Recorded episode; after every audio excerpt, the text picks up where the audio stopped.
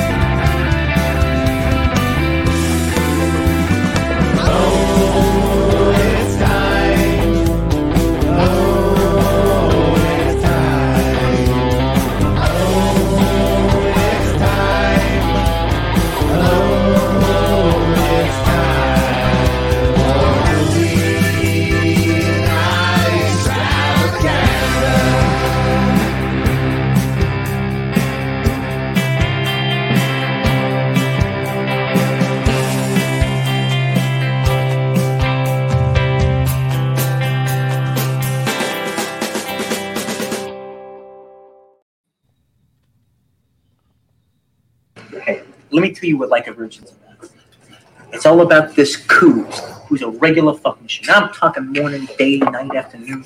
Dick, dick, dick, dick, dick, dick, dick, dick, dick. How many dicks is that? A lot. So one day she meets this John Holmes motherfucker, and it's like, whoa, baby. I mean, this cat is like Charles Bronson in The Great Escape. He's digging tunnels. All right, now she's getting this serious dick action, and she's feeling something she ain't felt since forever. Pain, pain. Chew, Toby, chew. It hurts. It hurts her. It shouldn't hurt. You know, her pussy should be bubbling up by now. But when this cat fucks her, it hurts. It hurts just like it did the first time. You see, the pain is reminding the fuck machine what it was once like to be a virgin. At Sundance in 1992, a virtually unknown filmmaker, Quentin Tarantino, took the festival by storm. Tarantino had been working at Video Archives, Manhattan Beach, and virtually consumed the whole video store. Reservoir Dogs, the film he co-produced with Lawrence Bender and Harvey Keitel, was originally conceived as a $30,000 amateur project that Tarantino was just going to make with his friends. I, I never really was trying to sell Reservoir Dogs because at some point I'd finally been able to sell True Romance for like you know, the lowest amount of money they could legally pay me. But uh, um, but I could have actually made Reservoir Dogs in 16 millimeter with thirty thousand dollars, so I kind of could make my movie. So I didn't have to fuck it up. I didn't have to compromise in any way. I mean, if you want to give me a million dollars to make my movie, well then, oh great, but it's got to be the same movie because I can make this for thirty thousand on 16, and it won't be in a warehouse. It'll be in a garage, but that'll all be good. All right. Um, it won't star Harvey Keitel, all right, but you know, it'll all be good. I'll be a filmmaker. I'm not a filmmaker now. Harvey Keitel is the one that kind of like gave me and Lawrence legitimacy. And how it happened, it was, you know, it's like, you know, if, if Harvey had have said yes to the movie and wanted to do it, I think we would have eventually got it made. But it would have been like the normal route of like taking a long time. Harvey has always been one of my favorite actors in the world, and like literally in a in a in a wish list all right, of like whoever I could have be Mr. White. Harvey Keitel was always like number one on the list. So we were trying to get it to him, even though we had no legitimacy, no money, no nothing. Okay, just a script. Lawrence Bender was going to an acting class. Just anyone out there, this is kind of how it, how it can work. All right. And the, you know, it's like for as many things that can go bad, you know, things can go good. You know, uh, just like that line in True Romance, you know, some, you know, yeah, things bad ha- bad things happen. Well, that's the way it goes. But don't forget, it, it can go the other way too. Pendulum swings both ways. Might not seem like it sometimes, but it eventually it will. And this is a guy talking pretty much through most of my twenties. Had nothing had nothing but bad luck at all. I used to my joke used to be from nineteen to 28 all right was or 27 or something like that was uh, you know if you wanted to send a letter to me you could write it Quentin Tarantino on the outskirts of the film industry. If you'd have sent it there, I'd have got it because that's right where I was. All right. Lawrence Bender's acting teacher had gotten the script to Harvey Keitel, who liked it and liked Tarantino and Bender enough that he helped them raise $1.5 million. And Keitel also helped them pay for and schedule casting sessions. The script was a heist film and was inspired by everything from Kubrick's The Killing to The Big Combo and Django, Will Joey Cohen please look under the Frigidaire? Here's one of their current progenitors. We're going to give the lieutenant a little concert. How's that? Too loud. Turn it down. Can you hear me, Lieutenant? to Ringo Lam City on Fire and other Hong Kong masterpieces. 就你冇錯嘅，講掂條數先啦。虎哥，你切咗啊？揾槍指住佬，放低槍，我拉佢。你叫佢唔好亂嚟啊！唔係你死梗。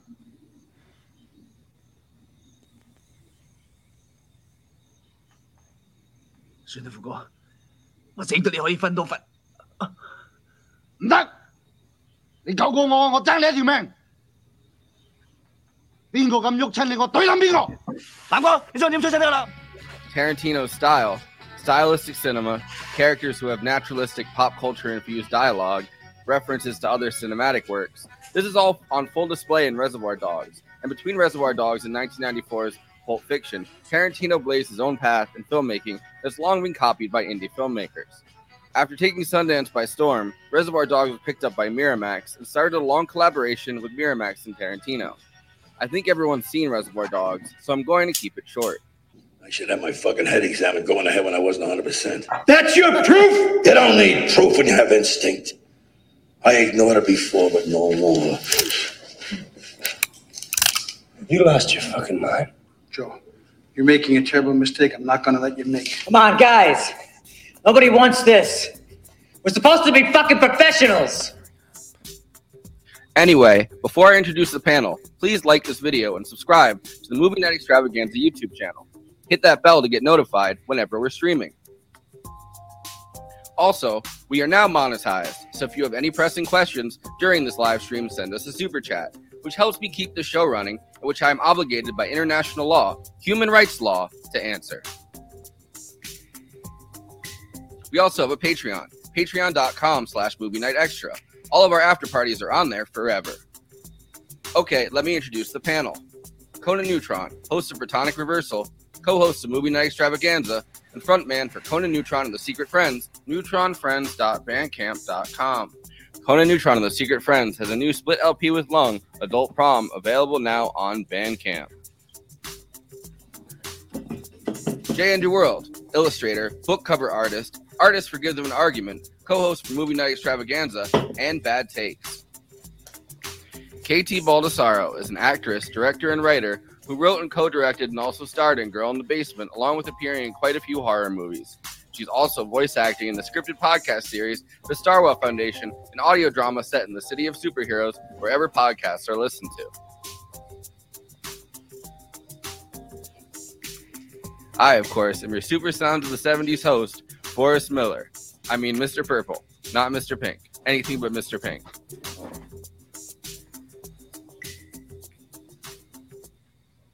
Got a guy at another job was Mr. Black. Man, what what a delight it is seeing that dude who is, is, like uh, that guy's a um, legendary hard case actor, but like I forgot how great he is. Like I, it, it, there's so many great performances in this. It's really like difficult to kind of single too many out. But Lawrence Tierney is so good as like a, that guy. You know, a I that love guy. I love his dynamic with uh, Chris Penn, who's Yeah. fucking Sean Penn's dead brother, and like I love his father son dynamic in all those scenes where uh, you know he's clearly like a father figure to all of these um like kind of just the worst people around. Like- Chris, Chris Penn was also was he also the best friend in Footloose? He he wasn't throw that weird wasn't he? Yeah, yeah. Yeah, because I feel like my only other experience with Chris Penn was vastly different. Did he die in the 90s? Yeah, that's why that's why I said his dead. Yeah, yeah, he definitely Yeah. passed That, out. hence the dead part of that, Andy. I mean, he's also, he, was in, he was in True Not Romance. to be as well. confused with his living brother. I remember he was in Short Cuts because I'm a big Altman nerd. But uh, yeah, oh yeah, yeah. So he's in Yes, Footloose, Rush Hour. Uh, yeah, it's like the doofy friend, and like in this one, Yeah. he's like a kind of a much more aggressive character. He's a Not the Jackie Chan to the- movie, right? Rush Hour. Jackie The- Chan. Yeah. Yeah, and Chris Tucker. D- Is Okay. there another Rush Hour that I'm aware there's of? there's a Rush Hour too. I mean, there's rush. I used to be in the Bay Area. There's a rush hour every day, if you know what I'm talking about. Hey, you're talking about traffic, people. No, I just wanted to make sure is like there's not like some some weird indie film called. Rush oh, you think Hour. they like pulled an old boy and like remade a movie that has no business being remade? it's just like Chris. Hollywood uh, Chris never Penn and- does that. No. Right Rush one Hour, but they're both white. That's the one of them is Scarlett Johansson. Yeah, and the other one's Chris Penn. So, i i to try and drag ourselves back on topic here. so, Chris Penn is in this movie and is good, and is also Yeah. sadly no longer with us. Yeah. Correct. And also was very quiet during the Madonna scene because he wanted to respect his uh, former uh, stepsister. Or, uh, Oh, well, no, yeah, that's not definitely not stepsister, but sister-in-law. Yeah. I, I was got it also, wrong. oh, Stevie in the chat said he was also in a Jay Z video. That man Ah, hustles, busy. Yeah. busy. I was gonna say I'll cut you. I'll cut you some slack on this one, Andy. That I maybe otherwise wouldn't, because you whipped out that artwork like it weren't nothing. So Yeah. Oh my God. we had like three hours notice or something. So that's Yeah. fucking nuts, dude. For those not in the know, we did. You guys did pivot from a different movie tonight. A very different movie. A little Yeah, I was- different. little different. Yeah. I, I was literally like in the middle of like prepping for uh, the episode. Like I was all re- re- you know ready to relax. I was ahead on artwork. And yeah. yeah, yeah, yeah. Then there you go. Okay. By the way, Chris Penn, first guy, or at least first white guy, it seems like to die from lean. He had uh, promethazine and codeine in his blood. Oh, Uh, really? like codeine cough syrup. First, uh, first famous white guy, I guess, to to get killed off by that. And it was right in the it was right in the bling rap era. It was in 2006. well, I was thinking about this a lot. I've seen this film a lot over the years. I saw it. I didn't see it like when it very first came out. It wasn't that cool, but I, I saw it um, when I already was like taking my one and only like filmmaking class of the half a semester of junior college I took before I dropped out. Uh, and much like almost apparent, apparently every male my age uh, had my mind blown. Uh, I did not, in fact, make any Tarantino ripoff movies though. But How old were you when you saw this? Just uh, mid early twenties. 18, 17, 18, Okay, probably. so- yeah.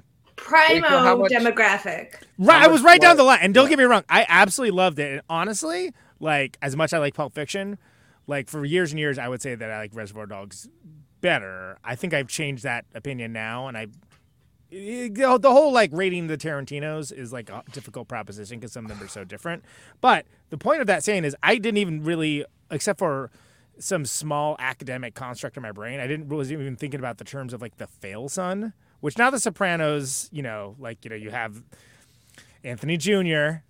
right? Like that kind of brought it in there like, oh yeah, well you could have just like in any business, you can have like the son that's like like a shadow of like who the the father is. And like that was something I was like, oh, it's interesting because it's not that like Chris Penn's character is incompetent or not that he's like especially ill suited to uh, the thing, but like his father is just such a literal and figurative giant in crime that it's sort of like, oh, he's never going to stack up. He's always going to have people like making little snipey remarks, like uh, Michael Madsen does, and Mm-hmm. uh, you know, but even though it's like apparently from just years and years of busting each other ball, balls and like like- like childhood friendship, it almost seems like. Yeah, But and it seems like the the the dad, uh, the Lawrence Tierney character, like it, it seems like it reminds, um, like the the the Vincent Vega character is almost who's supposed to be uh John Travolta's brother in Pulp Fiction or something like supposed to be related. Vic Vega and Vincent Vega, yeah, Yeah. they're brothers, and and, and But- apparently he plotted out like a prequel that has them like doing stuff together, and like and it just never came to pass, which would have been pretty. Hey, cool. Well, QT, so if you seems- want to it do a seems almost graphic like he's a- novel, He's, call me. He's I- I'll- adopted. I- I'll draw it for you, man. And he's Andy's soliciting of Quentin Tarantino uh, for work yeah. right now. Take His the failed shot. sons- You miss the shots you don't take. Yeah. His So- so- failed so- sons uh like friends right like like Yeah, um yeah, yeah. like michael madsen's character uh vincent vega like it, it seems like it seems almost like he's adopted all of those as like his uh his surrogate kids because his own kid is kind of a fuck up like Yeah. Yeah, not like an egregious one, but just like not living up to the legend. Like he kind of feels like he still to be really involved in the business with them, you know, like kind of keep a close eye on him. But he's a nice guy. Yeah. So, you know, like nobody, nobody's mad at him because he's, he's Yeah. a nice guy, Eddie. And it's a great excuse for, you know, when the characters make bad decisions because you don't want to watch a film where you watch characters make bad decisions and then you're like, what are these? Just a bunch of stupid idiots? It's like, oh, you can see the motivation in how a corner got cut or a thing got miss missed. And and it really builds I think what I love most about this film is it's one of the first films I saw where it was in one really kind of one location. And you're right, Mhm. these amazing performers from all of these performances from all of these actors is what really pulls it together. So yeah, it's uh it's kind of funny because I also saw this when I was like 16. So, you know, I often You're, you're a big fan of this one, right, KT? I mean, I know we This talked a is little beforehand. So huge film for me. This is like one of the films that made me want to make films, which is also ironic because we also talked about how there's zero women in it. um, although if Ze- we did zero women that aren't in anecdote form, yes. uh, Well, if we did an there could be a Ocean's There could be a woman in the basement. You know what I mean? Like That's- there- we never see the basement of that warehouse. So you this know is what tied right in. Girl in the basement is in this universe. I mean? Um, down there chopping on the leg. Yeah, yeah. But like I just they were it was the coolest I'd ever seen anyone be. It was also um I had gotten IFC and it was one of the first couple of films that IFC threw up. So this is like me as a kid getting to see anything that wasn't a mainstream film. This was like Slackers in this movie and I actually turned on this movie in the like I thought I What had you, caught Kevin the middle. I wish. Uh, um, and I put it on at what is the beginning when you see Mr. Orange with his gut Yeah. shot. And I immediately turned it off because I was like, no, I'm going to ruin this experience for me. And I like wrote down in the TV guide when it would be on again so that I could come back the next day because I'm this old to watch it because I was so desperate to see what it was. Like it was quite the experience for me to get to see this movie. It took a lot.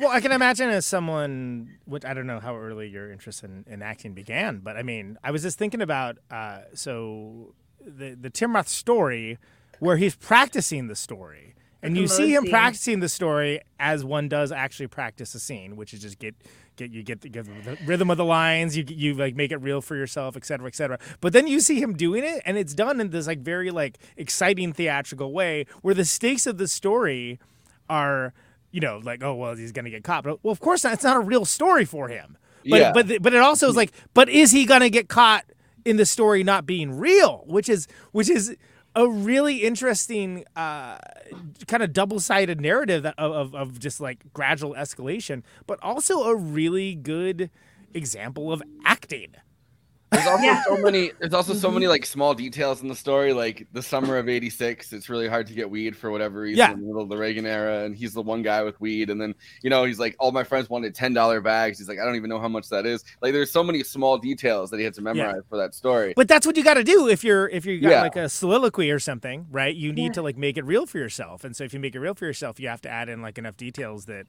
you know, like it's you can envision your mind's eye as if it happened. So that's Roth uh, could have been any of the characters, pretty much. Like he could have auditioned for them, and he Mhm. chose Mr. Orange because he wanted to be an Australian, pretending to be an American, pretending to be a uh, criminal who's like a cop, right? Like he, he, he thought that like all of those layers together in that story and like the the improv improvisational nature of it would have been like, wow, I'm like an Australian guy pretending to be, you know what I mean, like an American guy pretending to be a criminal, pretending to be a cop. You know what I mean? Like It's Yeah. a turducken of live performance. it's, And it's, it's it's so- like uh, Robert Downey Jr. in in Tropic Thunder, where he's like, "I'm Yeah. a guy, pretending to be another guy, pretending to be a different guy." Right. which is it's just like a really great acting acting exercise and great to chew off on uh, it's it's part of the reason why i fell so in love with this movie and with tim roth i wound up watching like every single film tim roth ever did because his performance is so good in this but it is also such so well written even though roth comes in and does this amazing performance he's using what tarantino's way of writing Yeah. Like if Sorkin can write dialogue that never feels like it's actually delivered by a human you've ever met, Tarantino is the exact opposite. Like I could hear a human saying this, and it's almost hard to, like you said, Conan, make it feel real when it's this colloquial and you're like you're some British guy. But he yeah, I mean it's and it's it's not like you know classic rat-a-tat dialogue, but it's delivered quickly. There's like rejoinders. There's you know like it, it's it's that's not easy for people that have not acted. That's not easy. Like you I have to like really be familiar with the, the material and or really trust the people you're with. They to say and or.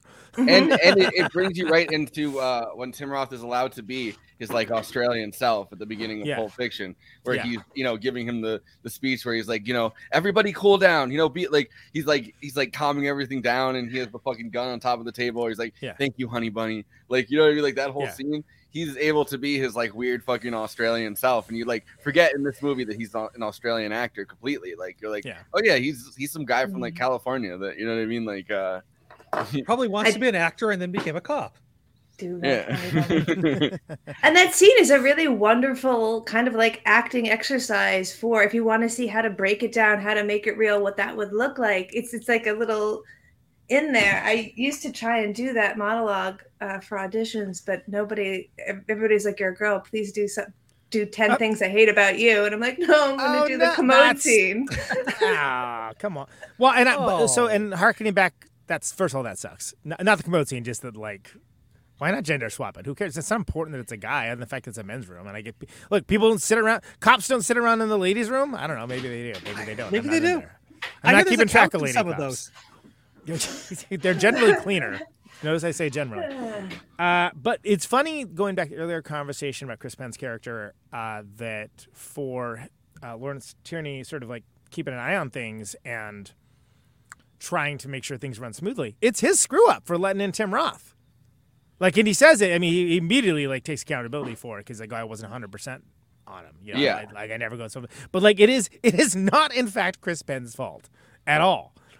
like as far as like if you talk about the success of the crime, right? I mean, like, yeah. Well, and and Lawrence, like the Lawrence Tierney, uh, like that character, right? Like, um, it, you you get the feeling I think when he's talking to, uh, you know, to like Vincent Vega or whatever, like the you know that that character. Vic um, Vega here and Vega. Vincent Yeah, Vega in Vincent Pulp Vega is, I is know. the one from Pulp Fiction. I get, Yeah.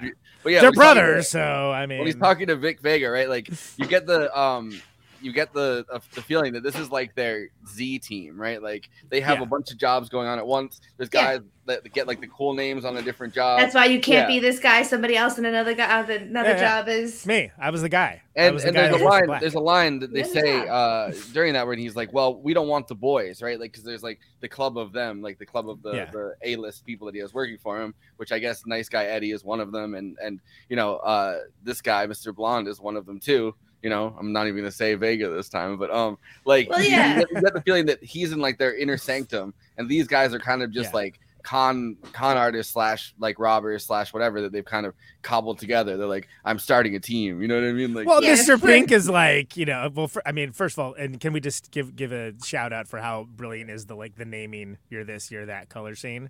Just great dialogue and so naturalistic and like again very naturalistic dialogue. And all the objections and the and the retorts and the fact that like he's just getting madder and madder with them too, like uh, Joe is, and like it, it- it's so it's so good and me- immediately memorable because like you, like it tells you like everything you need to know about the the Steve Buscemi character that like maybe you were like, well, let's give him the benefit of the doubt from the tipping scene. It's like no, this guy's a real real put on. Like he's Yeah, he's he's kinda- like- he kind of sucks. He's one of those guys that you would call. I mean, and it's rare that I think a guy gets called this, but like difficult. Like, Yeah, oh, no, like- he's totally like- difficult, Like, too. He's a I don't, I don't want to work with that guy anymore. Like, that guy's a bit difficult. Like, It's a bit uh, extra. Yeah. Well, Conan, I think you hit on a really interesting point there with how much of this film is deeply quotable.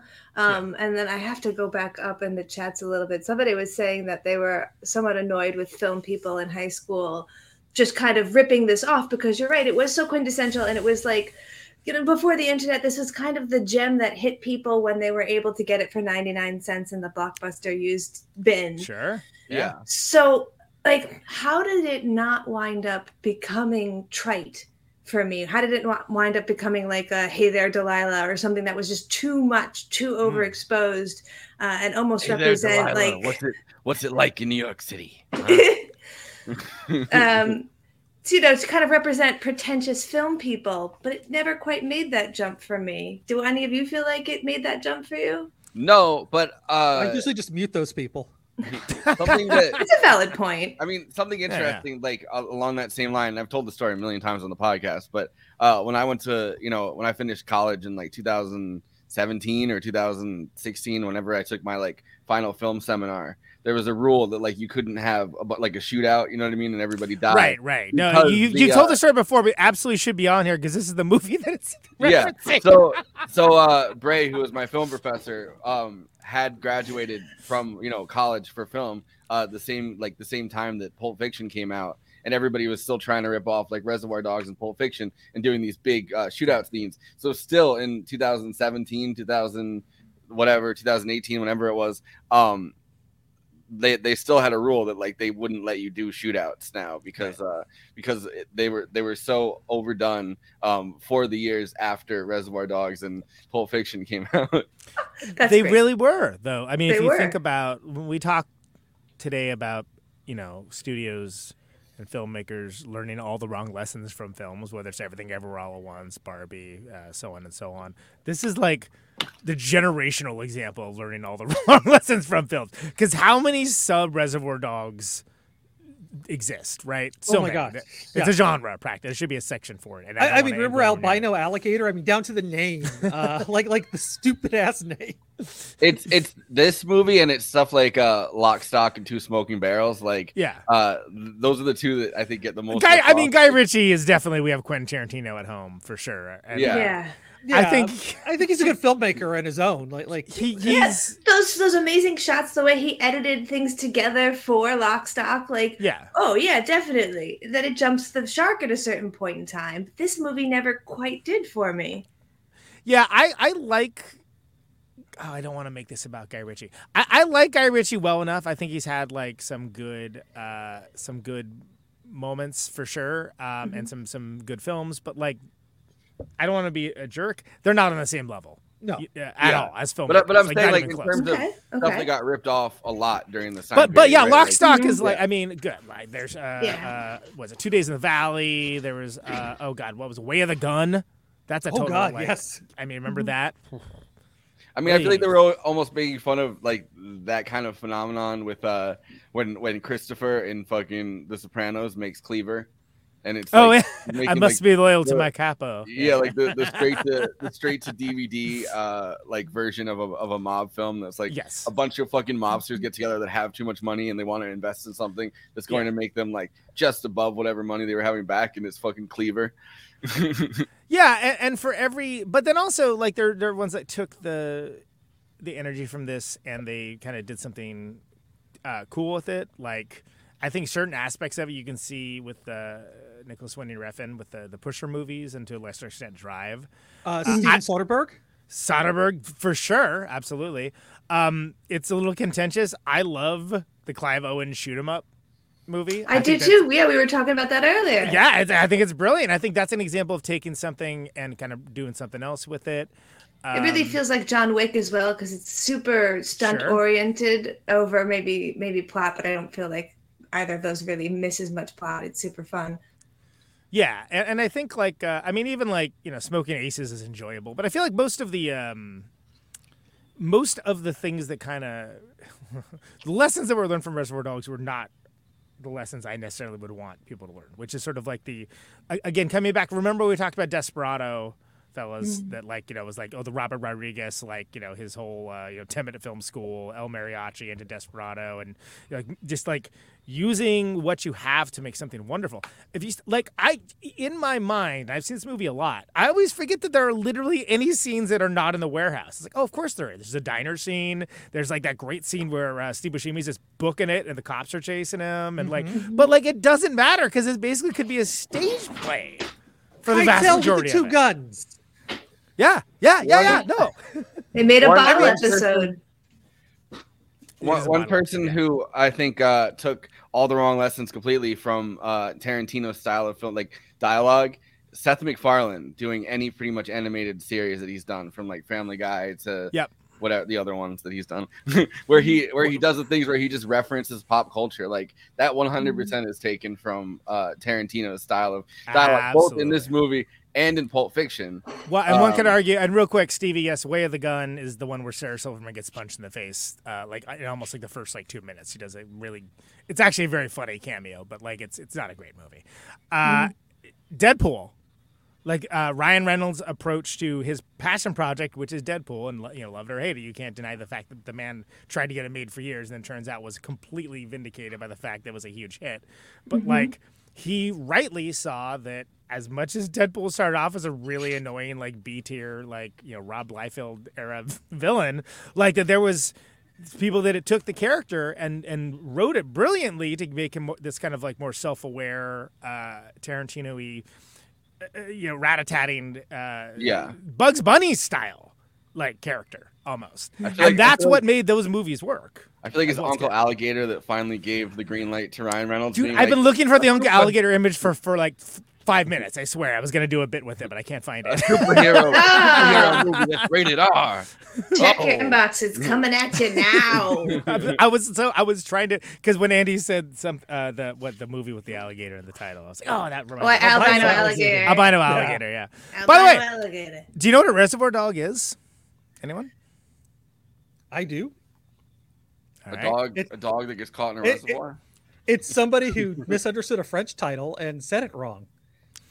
Reservoir dog is a uh, lot rats that are grow up by the reservoir get really big and fat and sassy, so they're called reservoir dogs, and it's also a So Chris uh, Penn. Wait, wait. So, so when I got chased in Boston that one time, those were reservoir Dogs. It was a reservoir dog, but it's also a term meaning like a rat, meaning like a uh, Yeah. an informer or a uh, or someone. Informer. I I didn't want to say that word because I thought you might do that, and here we Yeah, are. and here we are. You can't. That one. That, that one That's good trivia, party- Conan. I like that. That Pretty one cool, huh? Party Yeah. where we Yeah. just did Informer for, for the entire. Damn, that's so, so bad, so annoying. Uh, but it's a, yeah, it's a so reservoir dog's is a slang term for a rat. So basically, that that's that that's what that. Which I didn't know that for years, and I was like, oh, that's cool. That actually makes me like that better. Because before it's like, oh, that's just a cool term. Like that's a neat. That, uh, those are that- two words that sit nicely Yeah. together. That West Coast slang. So, I mean, stop me if I've mentioned this I didn't know it for before years. so I'm because the wrong person to ask. uh, I often get stuck on, stuck on this tangent talking about the uh, episode of Star Trek Next Generation with the um, uh, Tamarians, where they they speak in uh, like colloquialism, they speak in phrases. Like metaphors. And Picard has to Yeah. like yeah get back and forth between the two of them. And Forrest was just talking about how Tarantino has this kind of referential style, and I almost feel like there's this this way we're communicating with ourselves as we continue to progress in the internet, where it's almost these memes are kind of like Shaka when the walls fell, or uh, you know like like a way that we can say so much with just referencing a, a image or a story or a thing like that and it resonates so well and it's a way you know we share a meme and you get it and i get it and we feel like we're from the same culture right away. Is that kind of what tarantino's doing? Is that why it feels so real and to the point that he has uh, meta references to shows that don't exist but feel like they do. Like that, like he has. Although like, some of them instance, do, and just nobody remembers. Like in this, Some of them do and don't remember, but uh, but the examples I'm going to give are the- were the- was this thing I was saying, which is that Kill Bill, which I adore, is canonically like a film within the Tarantino universe that is what Uma Thurman tried out for in Pulp Fiction, that what her character tried out for. Mhm. And then he also Mhm. has like that cigarette, like the the the cherry cherry apple, uh, the app whatever. He has a certain brand of cigarette they use. He's got Big Kahuna bro- Burger all over um, Big everything. Kahuna Burger. it Yeah. starts to feel like a decoupage of, of images that you like it's familiar even though it's new it's very it's an Right. interesting way of creating a visual art yeah Speaking of visual arts, I have a sip of your Sprite to wash this Wash down. this down. uh, wh- there's a there's a song called when. So all right, uh, my there's a new Protonic uh, from last week that's coming out, but this week's current free episode of Protonic is Robert Cassis from 1001 Album Complaints. This band called The Chop, et cetera, et cetera. He's in a band called The Beverly Crushers, which is a Star Trek themed funk band. and they have a I- song oh, called uh, "When When the Walls Fell," and it's pretty ripper. And actually, it's the opening theme for Thousand One Album Complaints, and it's it's definitely worth a listen. So I just put the Beverly Crushers record in the chat, and if you want to hear more from him, he's uh, this this last week's Protonic guest. So I'm only bringing it up because. There's no other time I can think of where we're come up on this show extemporaneously. So, but it's great, and it's exactly what you think and hope it's going to be. So, so I he also wrote a metal record about Arby's. Thank you. my my thing uh you know to like ask kt about right like as someone that does screenwriting and i've like dabbled in Mhm. trying to do screenwriting and i end up like you know destroying everything that i try to write but like uh it's like that referential thing in the beginning right like that scene with uh you know like a virgin they're talking about madonna songs or um you know any number of scenes in pulp fiction where they're kind of referencing something from uh popular culture like it, Yeah. it feels um it's hard to pick something that is going to uh, last long enough, you know, within the within the zeitgeist, I guess, to Mhm. be evergreen the way that Tarantino manages to. And I kind of have always found that fascinating. Like anytime that I try to write something and, and reference pop culture, I'm like, is this is any of this going to be around? Like if I if you make this into a you know a short film or something and it references something like Yeah. uh, you know like and I think there's a very Gen X uh Well, that that's a yeah. Yeah. So, sorry to railroad you there, but like I I, I know I see, see what you mean, but it's also like he's also coming from the generation that didn't have this end of memory that we have. You know what I mean? Mm-hmm. A- And and also his references are so specific, mm-hmm. and it's not that they're like good or bad. They're just very very specific, and it's something where if you know the references, then that's great. But also, like, it's such a lived-in world with how he has it that the characters know it. So Yes. it's sort of like, and this goes back to like what we were talking about, uh, Escape from New York. Everyone just like knows who Snake Plissken is. Oh, Snake Plissken. Oh, yeah, yeah, yeah, Snake Plissken. And it's like you're like, oh crap, everyone seems to know who this guy is. I guess it's important, you know. And so if you have people like talking about, uh, you know, some TV show or something like in the car, and they're and they're so like it's so knowledgeable and well versed on it that it's it's you're inclined to just be carried along with the conversation. And this is a trick that has a lot of lesser writers uh, and directors have tried to do with. And I think I saw something in the, in the chat about it being something the MCU utilizes, and I actually would Mhm. back that, but Mhm. only with like the quippy parts. yeah. only only like the sort of like you know nudgy nudgy bits and not without any of like the sort of like deep uh nostalgic associations for like weird uh, esoteric like night flight era movies and, and things Oh, along yeah. those lines you know Well, the, the the the Madonna scene in the beginning of this movie i- is like so. uh It's it's so fascinating that each of them follows Madonna on like a different you know thing. Like they Right. talk about True Blue, Yeah. like early Madonna. They're like, oh, I stopped listening. Like there's the one guy who stopped listening to her after that. You know what I mean? Right. After like Borderline or whatever. Uh, there's you know they're talking about like like like a virgin like um obviously like Quentin Tarantino's uh character has thought a lot about this. The rest of them haven't but it's kind of fascinating how there's a lot of give and take with um you know like the one guy who, who doesn't even know anything about like Madonna songs and then it's being explained by uh you know by by Steve Buscemi He was like even I know that and I don't even listen to Madonna and like Yeah. each, each of the characters kind of um represents a different uh, opinion about Madonna's work and it's like Jesus Christ all this for fucking Madonna like Yeah. yeah yeah exactly which which Yeah. a- and at the time of this coming out like everybody knew who madonna was but it Yeah. wasn't like you know like when those songs came out. It wasn't like 80s madonna. It was uh, like i can't remember precisely where in the arc of her career was but it wasn't like the coolest reference. It was just more like oh that's yeah madonna. Right of course. Like in the zeitgeist in the way that you're like you know some nowadays it's just like oh that person's famous. I don't really understand why but they're famous now. Okay Whereas Lisa least with Madonna, you knew, and like that's kind of what they're referencing. Is like one of Yeah, those, she, like, she also kind of had like her periods too, and uh, you know, well, of uh, course she's a almost like lady. Thank you. Dude. um, but no, no, she, she had like different eras. which is why she never appears in this film uh, uh, of her, and, and she was uh, in a very distinct era, and I, I don't even know what to call that because that was like Vogue era. I don't know. Is that is that right? I, I'm be real. I don't care. Yeah, but, with yeah, the- yeah, you're well, probably like, yeah. right. Yeah, they're, they're, they're different eras. This was My, like my point is like was- her her zeitgeist. Uh, Yeah. energy at the time has it kind of ebbed and flowed during like the 90s. Uh, Yeah. everybody knew who she But was, this right? the scene still hits now, even Sure. even though it was written in, and I think that's kind of what Forrest is going at. Is like, I think the, the- to answer your question about about why, as a writer, I think it works. I think this is why Tarantino is is important, and it's not just Yeah. the millions of people who have tried to rip him off. It's he seems to have a very good grip on the zeitgeist. yeah And what he grew up with does seem to speak to us all, even though it is incredibly specific, like you said. It's like if you've ever read a Patton Oswalt book, he does it as well, really, Right. really well. And it's incredibly specific, and yet you feel like you've been there. And it's a great way to, to make exposition for a scene. You can explain something to a character, you can invite everybody in without having to have it feel like, why are two cops explaining the law to each other right now? right. well, and it comes from a very deep understanding and mm-hmm. love of that esoteria, whatever that may happen mm-hmm. to be. Like, and, and again, sometimes this is like you know '70s pulp movies. Uh, sometimes it's like you know, it, it could be anything. Like Lady Snowblood, right? Obviously, like Mhm. Lady Snowblood, he more or less built, based Kill Bill off of it. Uh, but it's it's a deep, deep understanding of it. And I think a lot of the problems when people try to emulate him, they're coming at it just trying to get the quips out, right? They're trying to Yeah. get out the.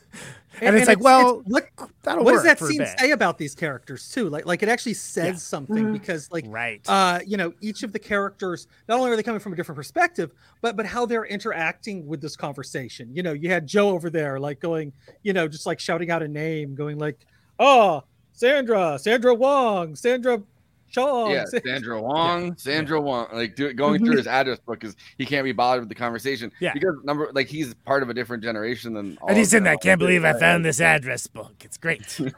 But it, it's way- like uh, if you've ever I- I- seen people try and emulate Monty Python, like it, you can't quite put your finger on what the formula is, but when people try and hit it off, it's just really not not right. And a lot of people try. I, I think Lawrence Tierney would be a great Uncle Alligator if he hadn't died in 2002. Yeah. Oh, he, he made it. He uh he died. You're gonna run this job, kid, and you're gonna like it. Well, just use just use AI. We can d- deep fake it. Bring him back to life for this. Yeah, yeah. Get back to that, right?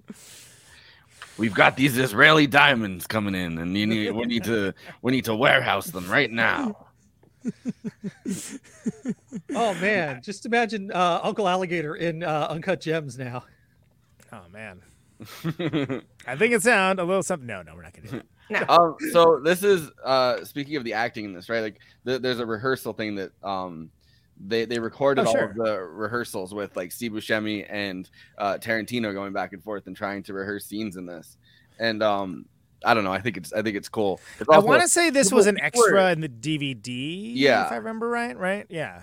But people are also like in the comments uh, of the actual video were like hating on because someone uploaded it. They were hating on Tarantino's acting in this. Everyone's like, dude, he's like rehearsing. Like that's not. Yeah, it's not a performance; it's a rehearsal. He could like just read in a deadpan; it would be How fine. You know? dare you suck in the read through? Yeah. Jesus Christ! Everyone's like, crazy.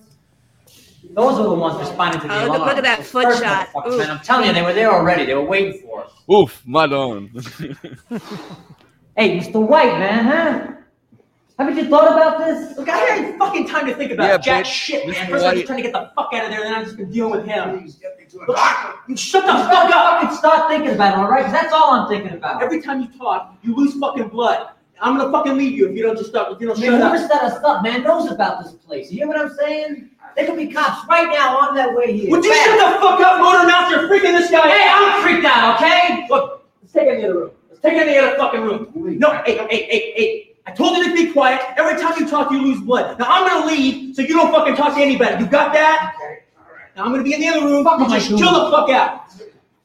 Shut up! I felt funny about this job right off. I wonder what it's like being the guy on the As soon as I couch. that just has to like "No, get yelled you," at by them. walked. You know, Yeah, right. Fucking listen. It's like every time I ever got burned buying weed, same thing, man. I felt funny about the guy, you know? But I wanted to believe him because I feel like, you know, if he's not lying to me, if it really is Thai stick, whoa, baby, you know? But it's never fucking Thai stick. And I said, if I ever felt that way about a job, I'd fucking walk. It's like a fucking money. Dan, then I need you cool. All right, what's done is done. I need you cool. Are you cool? I'm cool. Well, you don't look cool to me. I'm why don't cool. you okay? Why don't you splash some water on your face and really cool? You got to smoke? Yeah. Well, why don't you smoke one? Okay, now let's go through what happened here. We're in the place, and everything's going fine. Then the alarm gets tripped. I turn around, and there's cops all over the place. You're right, it was like, Bam! Blink my eyes. There's fucking Cop City out there. Then that was when everyone started going ape shit. And that was when Mr. Blonde whipped out his fucking gun and started No, no, wait, wait, executing wait, people. man, that's not correct. What the fuck's wrong with it? The cops didn't show up after the alarm went off. They didn't show up after Mr. Blonde went off. Wait, wait a minute. As soon as I heard the alarm, that's when I said, No, no, man, I'm telling you, it wasn't that soon. They didn't let their presence be known until after Mr. Blonde went off. I'm not saying they weren't there, I'm saying they were there, okay? But they didn't move in until Mr. Blonde became a madman. Don't you see? They were outside waiting, okay? The alarm goes off, they did nothing. All right, Mr. Blonde starts shooting, bang, now they had to move in. I mean, that's how I know we were set up. Oh, Jesus Christ, Mr. White, can't you see that? Hey, God, fuck this Mr. White shit, all right? Hey, hey, hey, hey, hey, wait a minute, man. Don't tell me your fucking name, all right? I don't want to know it. Sure as hell I ain't gonna tell you my name.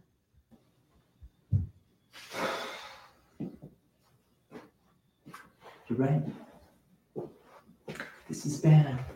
This is really, really bad. How the, how the hell did you get out? Shot my way out. Everybody was shooting, so I just blasted my way out of there.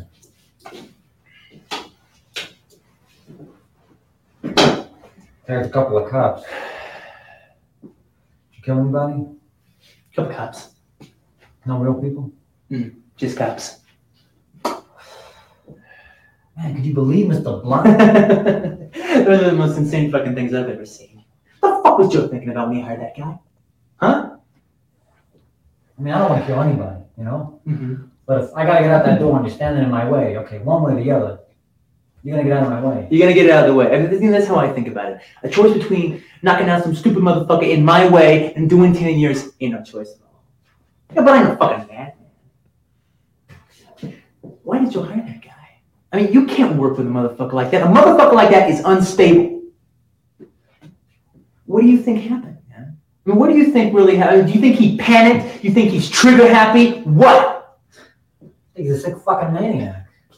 You know, I mean, we're goddamn awful lucky we didn't get tagged when he was doing his cowboy shit. I mean, I, I came this close to taking his ass out myself. You know? I mean, everybody panics. Okay? I mean, things get tense like that. Yeah, you panic. All right, but I mean, you panic on the inside. You know, you in, in, in your head, you don't you don't fucking go crazy. You know? I mean, you get a grip and you and you, you, you get a hold of the situation.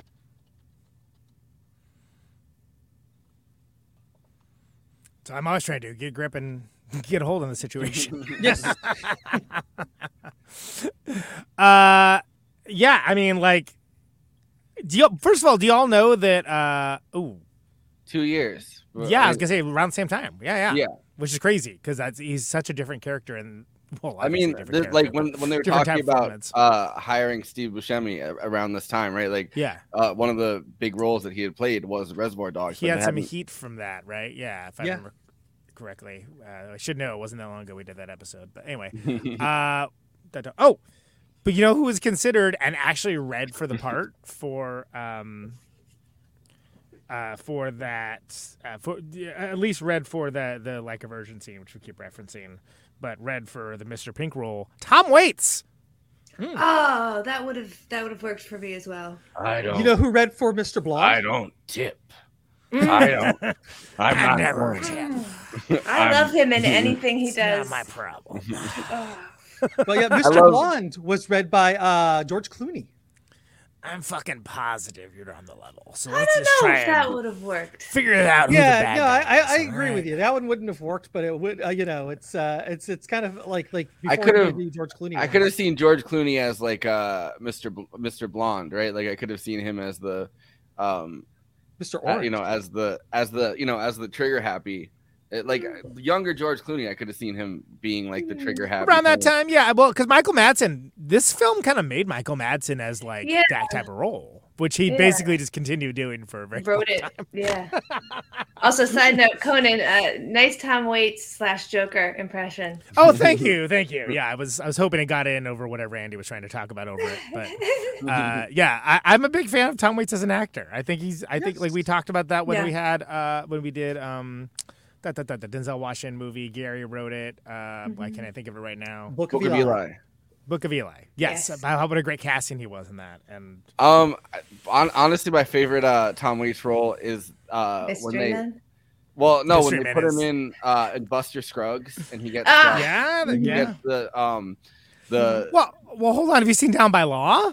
Yeah, I was just about to bring that up. I Uh, assume yeah, that's I'm- what the next thing out of your mouth was going to be. Was the Down by Law was one of your favorites? I'd be like understandable, but I mean, he is great in Buster Scruggs. No, Down but Law I, I, I really like that they give him they gave him his own uh you know segment right like the Mister the Mm-hmm. the you know the Mister Pocket one just to go fucking ham on it right like Yeah, he's yeah. the Oh, only actor absolutely. throughout that entire uh, You don't need anyone else in there. thing besides like the faceless guy that tries to shoot him.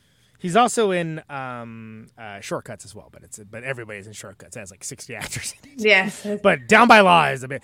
Anyway, Tom Waits is great. Tom Waits in the Steve Buscemi role would have been it would have been different. It would have been very different. Was this the first time and you guys saw Steve Buscemi or Buscemi as he would Is it- pronounce it? Yeah, Buscemi. Okay, sorry. It's one of those ones that for we all pronounce wrong, and so it's just taken that way now. But yeah, well, I mean, I saw Pulp Fiction pronounce- before this, uh, so I definitely Okay. saw him uh, in, uh, you know, as uh, as the Elvis, no, the Buddy Holly guy.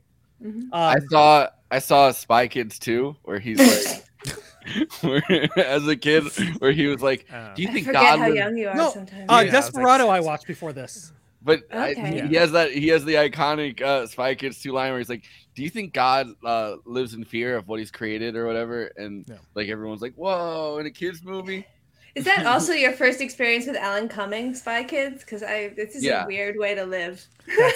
That's insane to me. I still remember. World, like, I still, like a Satan person. Romy I and Michelle's high school reunion.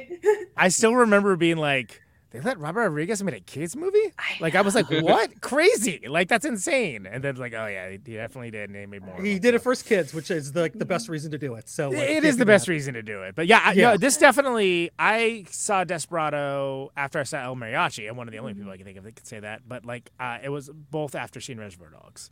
So this, I think, is probably the first thing I ever saw him and that I was aware of. Yeah, this and then Fargo, and so it felt like it might have been a, a good like this was the pre-roll to getting that Yeah. role in Fargo. I, I came kind of I, I came a couple years later to the Coens and and it was and, then honestly I saw stuff in like Living in Oblivion before I saw Fargo, which is crazy because like I think like the only one who saw Living in Oblivion. Did he? No, I yeah, also also same way.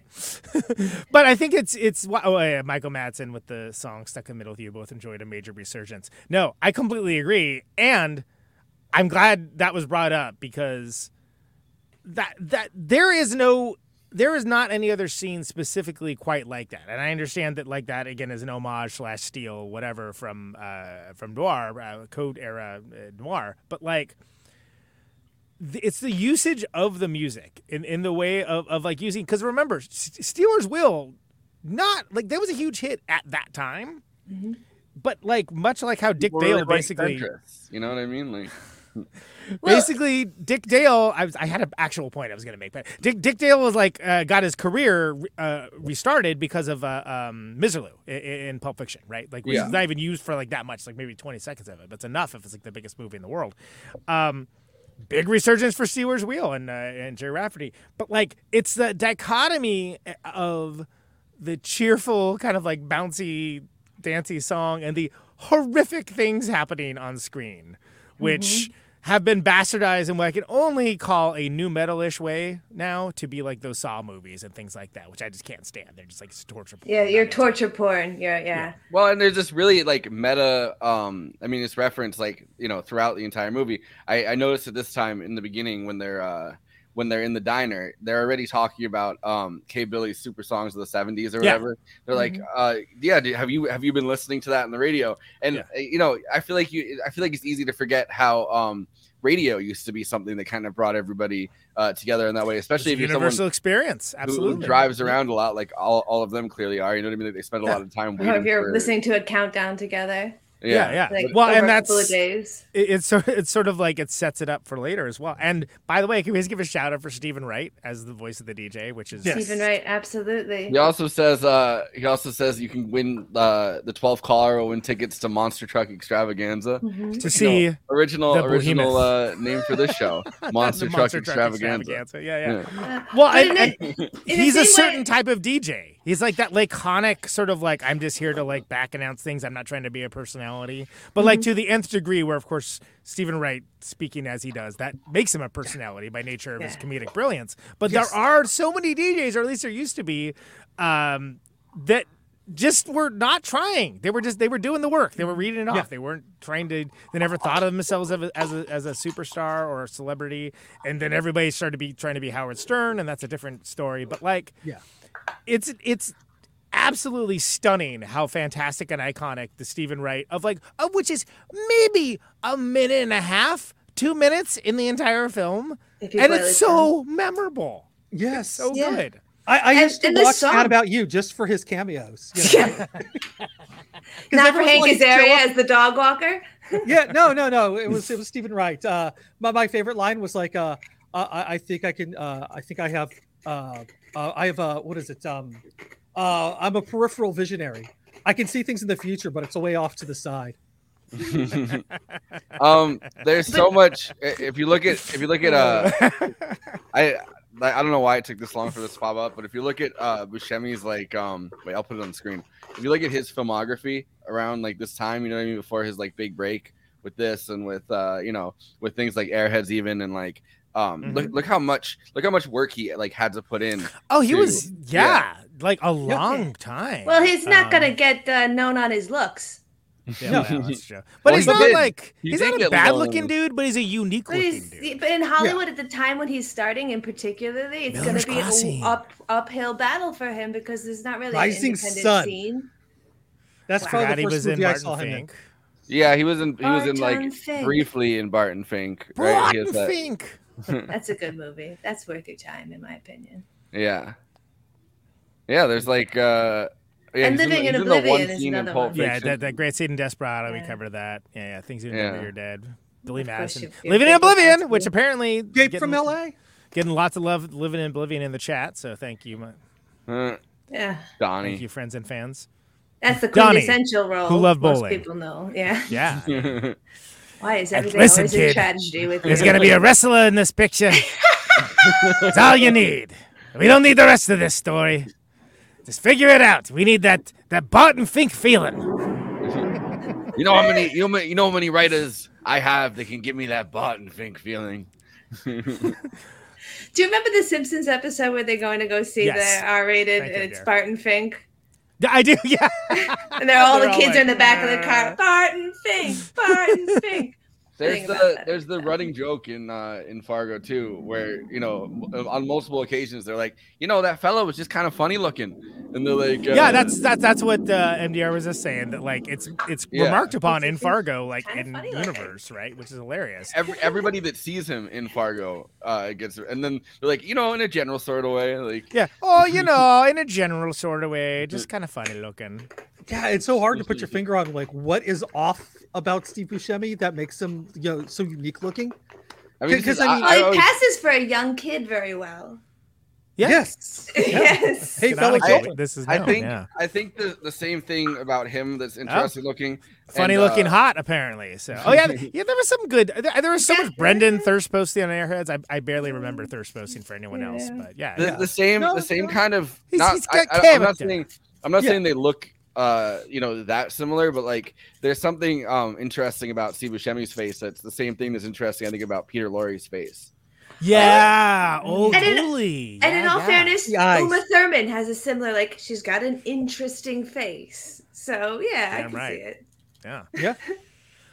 I, I I think, like- but to I go back like to what you were saying, Conan, about the the song, yeah, yeah. can, is there is there a world now where we can hear that song and not think this scene though? Absolutely not. At least in my world, like It it's like it oh, all, yeah. At least for a moment, I'd like I imagine Michael Madsen doing the little dance and like Yeah, getting out the straight razor. Yeah, I mean, Impossible for that song to be used in anything else in any other context. I mean I, I could see it uh used like a, a political convention or something when it's like the they're like oh we we need a new party it's not Republicans it's not Democrats it's something in the middle and they put stuck in the middle with you on and it'll this, be the- just as good like- as getting your own ears cut off. yeah So- like exactly. Thank the you, Andrew yeah. the- it's it's what Andrew Yang listens to when he comes out and he's like yeah yeah So- we're going forward All right, I don't, yeah, let's move on from that. So, so the the song that has like the walk, the uh, the um, you know, the walking and the the slow down the film, um, Boom, which boom, other boom, boom, yeah, boom, Little Green boom, Bag boom, is the name of the song boom. from 1969, Dutch song.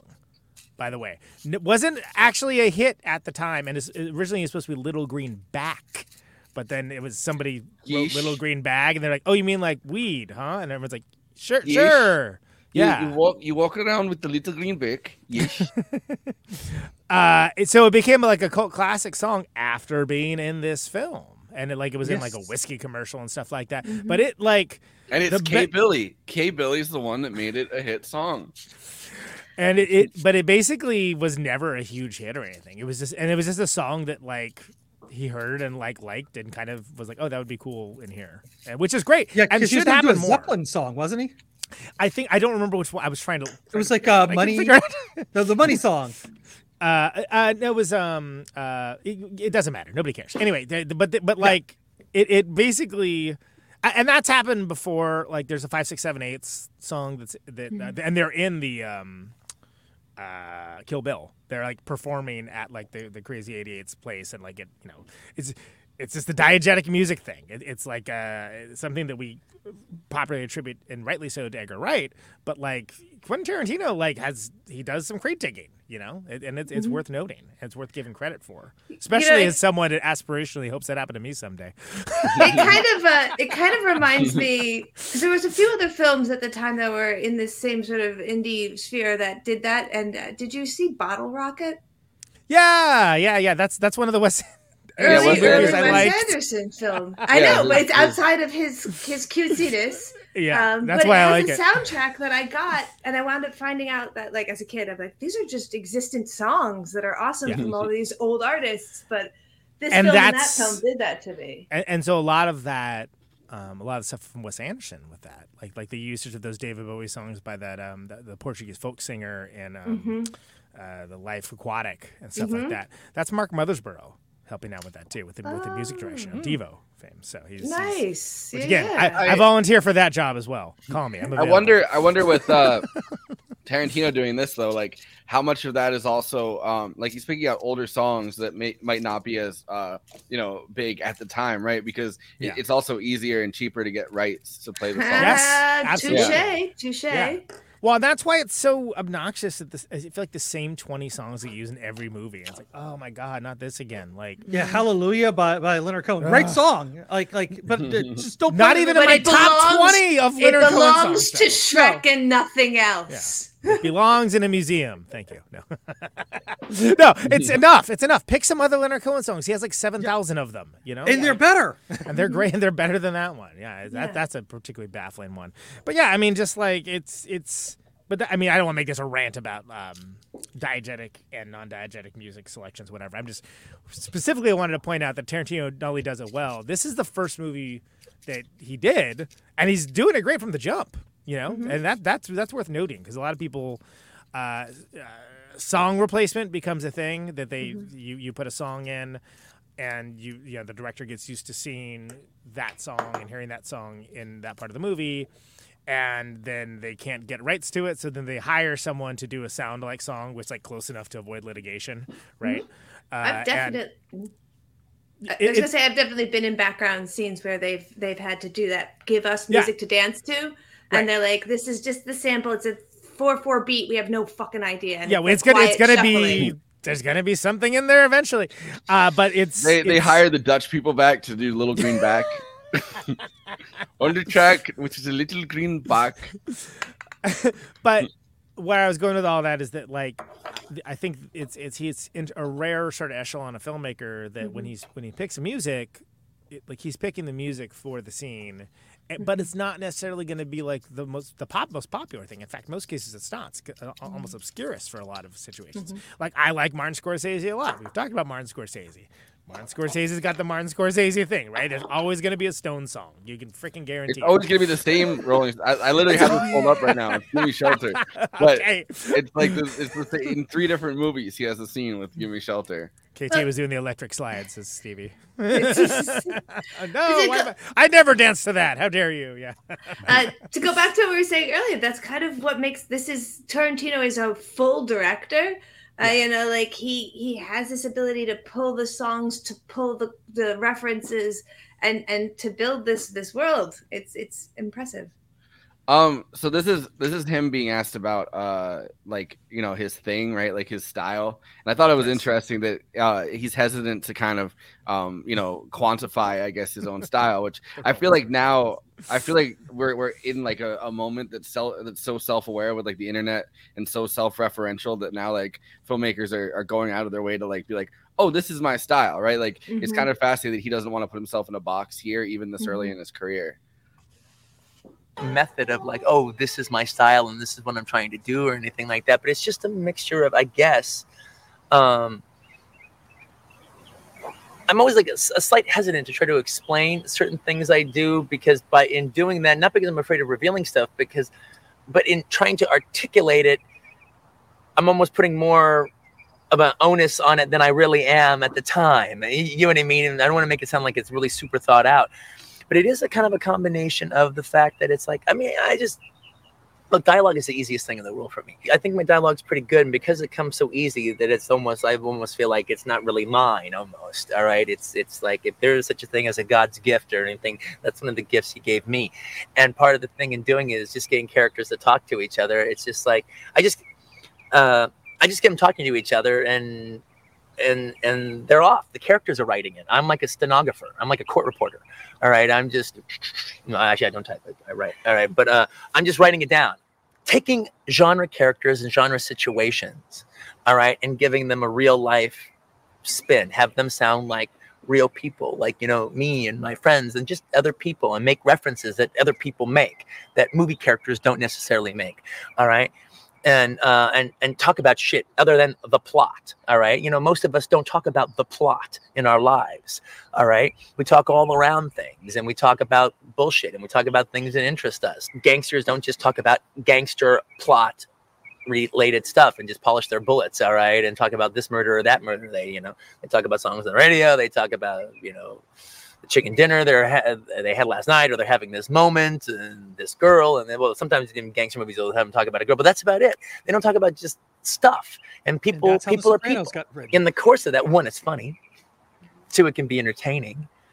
Three, it's like kind of likable in a strange way. All right, it makes them seem human. All right, and it's also authentic.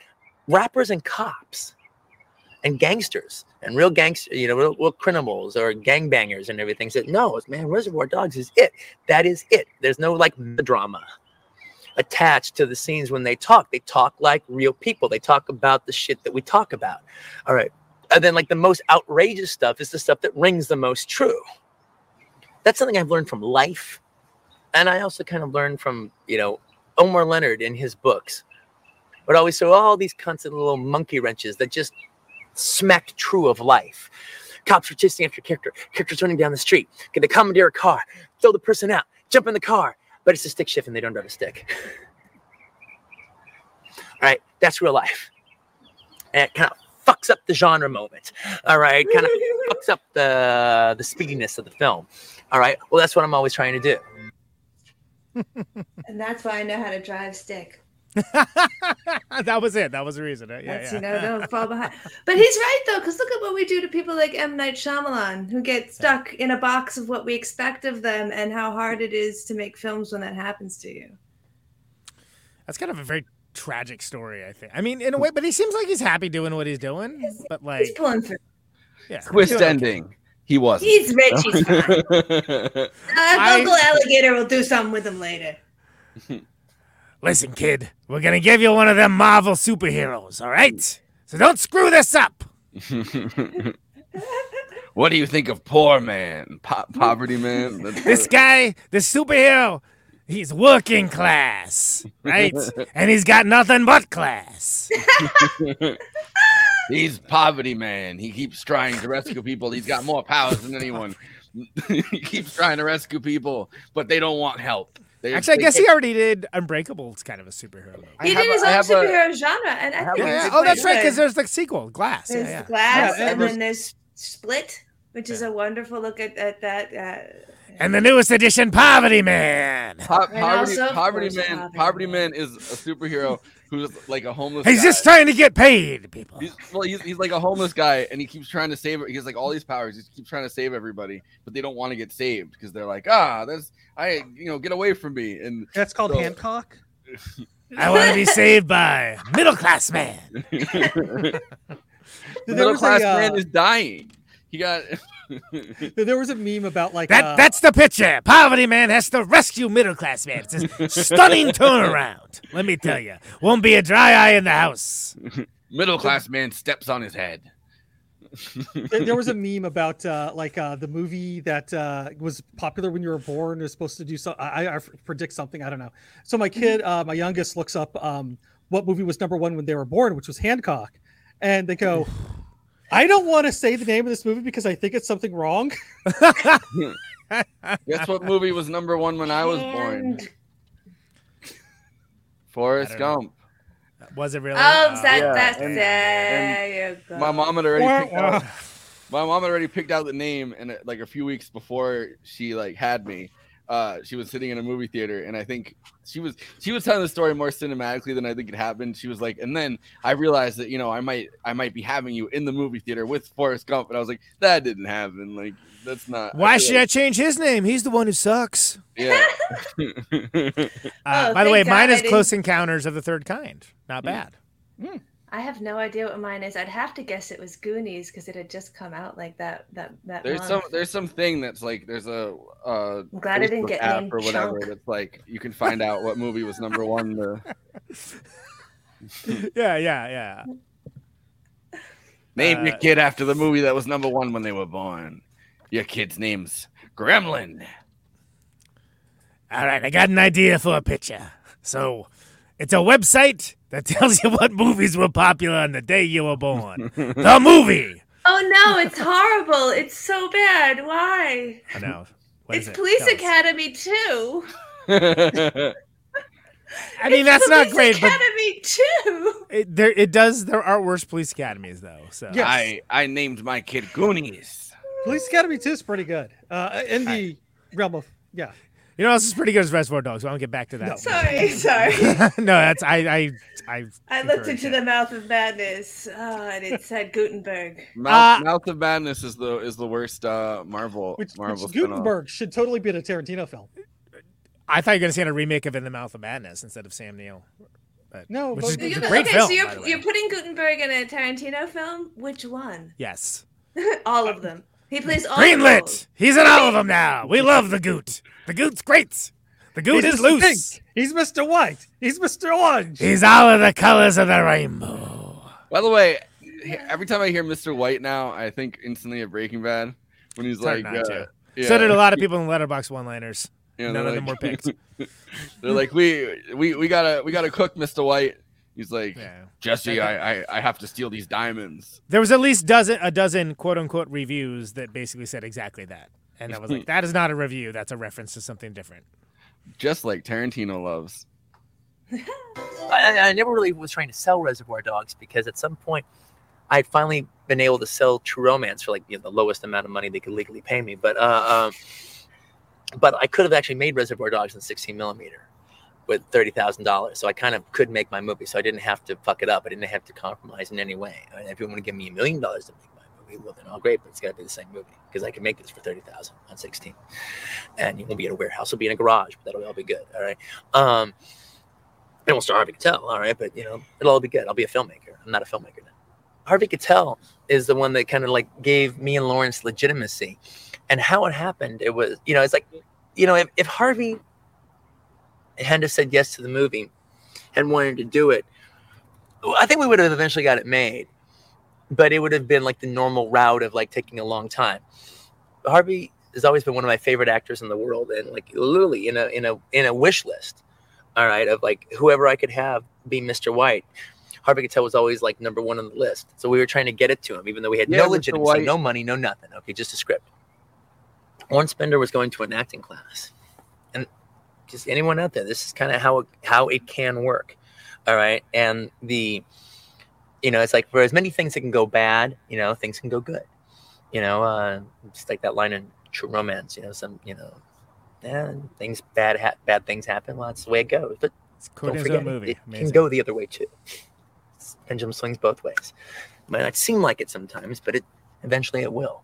And this is a guy talking pretty much through most of my twenties. Had nothing had nothing but bad luck at all. I used to my joke used to be from nineteen to 28 all right was or 27 or something like that was uh, you know if you wanted to send a letter to me you could write it quentin tarantino on the outskirts of the film industry if you'd have sent it there i'd have got it because that's right where i was all right uh that's where i lived lawrence bender was going studied at this one was going to this one acting class and his teacher was married to an actress named lily parker who is a was a member of the actor studio in New York who knew Harvey.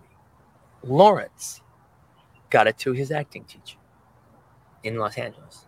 His teacher read it and liked it. then sent it to New York to his wife, Lily Parker, who I don't know. Lawrence doesn't know. He knew her husband. Lily Parker read it and liked it and gave it to Harvey Keitel. So we're really liking Lily. Three days later, Harvey Keitel called up Lawrence Bender. And we got on the phone with him, and he goes, "Yes, well, Quentin, I would love to do this movie. I think it's, it's fantastic, and uh, uh, the script is it's it's, it's quite amazing, uh, and the dialogue, and no, just wonderful writer. So, uh, uh, but I, I want to be involved in it. I would like to be one of the producers on it. to help you get in. You're the boss, but you know, I want to. I think I can, we can maybe help you get it made. You know, at that time, Harvey Keitel saying he's going to be the star of your movie. It's not like all of a sudden doors flew open or anything like that. but he gave us legitimacy. We had no legitimacy. We were just a couple of guys out there trying to get a movie made like millions of other guys in Hollywood. The reality is, Richard Gladstein at Live, who is really the guy that put me in the position to make a movie. Now, Richard had had the meeting with Lawrence and with uh, Monte, not yet with me. So I was like the last guy for him to meet. So he was so gung ho, and I'd heard he was so gung ho. So it was kind of all mine to screw up almost. All right.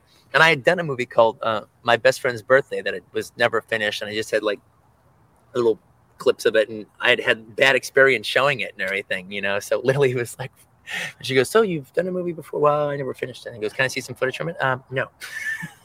and he's the reason, you know, that waiting for that one yes that will make you a director when you have absolutely nothing to show for. All right. He was the one that said yes. All right. He wouldn't have even read the script if Harvey hadn't been attached. He'd just always been a fan of Harvey's. And oh, it could be really cool to make a movie with Harvey Keitel. Yes, I think I'll take that home tonight, as opposed to letting his reader read it, which he probably would have passed on it. All right, and he read it and loved it, and then that was the beginning of my life, basically, part two which is crazy. And it's funny, speaking of true romance, I'm glad that Quentin mentioned that because I love that there's a true romance reference that he just couldn't help sneaking in that Harvey Keitel's Yeah. character used to work with Alabama. And, and, and it's such a throwaway line, but if you know the movie, it's like, oh, wait a second. Yeah, this, Rick this is Dalton the meme first time me. watching it. This time was the first time I re- like I that I made that connection in my mind. But he's like, Which has, uh, of course, Ron single- Pertee hanging in the chat that uh, did that Yep. episode with us whenever the hell Yeah. we did that a long time ago. I don't know. A while. It, it, it's kind of it's fascinating though because he's uh, created such a network of like characters now, Right. right. That are all someone's related to somebody else. Like Yeah. all all of his movies are really in the same universe. You, I mean, you know what the not craziest one is? The but- craziest one is that uh, uh, Mr. White's brother was played by Quentin Tarantino in Pulp Fiction. Oh, oh, uh, Which is- Bonnie, uh, Bonnie's husband, right? Yeah. Bonnie the nurse, who like is referenced in in uh, in Reservoir Dogs. Yeah, yeah. Like we'll get Bo- Mike, we'll get my, you know, we'll get Bonnie to fix up or something. It's like a real throwaway line, but oh wow, okay, that's Yeah, a- and put it together, people. It's just the you know the weirdest thing is like like when when Harvey Keitel as the wolf shows up and, and he's just like, hey, you look kind of like my brother. Hey, Yeah. Uh yeah, well, so it's notable too, yeah, that so Quentin Tarantino worked at um, this store called Video Archives. That uh, there's actually a, a really interesting story behind it. But short story is that Roger Avary and Quentin Tarantino have a podcast called Video Archives uh, that is produced by uh, Gala Avary, his daughter, who is fantastic, and I keep trying to talk into being on this show. But it's really interesting because it's basically an extension of like the kind of conversations they had in this video store, which is just like, uh, you know, really going over to the fine tooth comb and all this like genre fare and like lesser known films and things along those lines. Thirty-seven.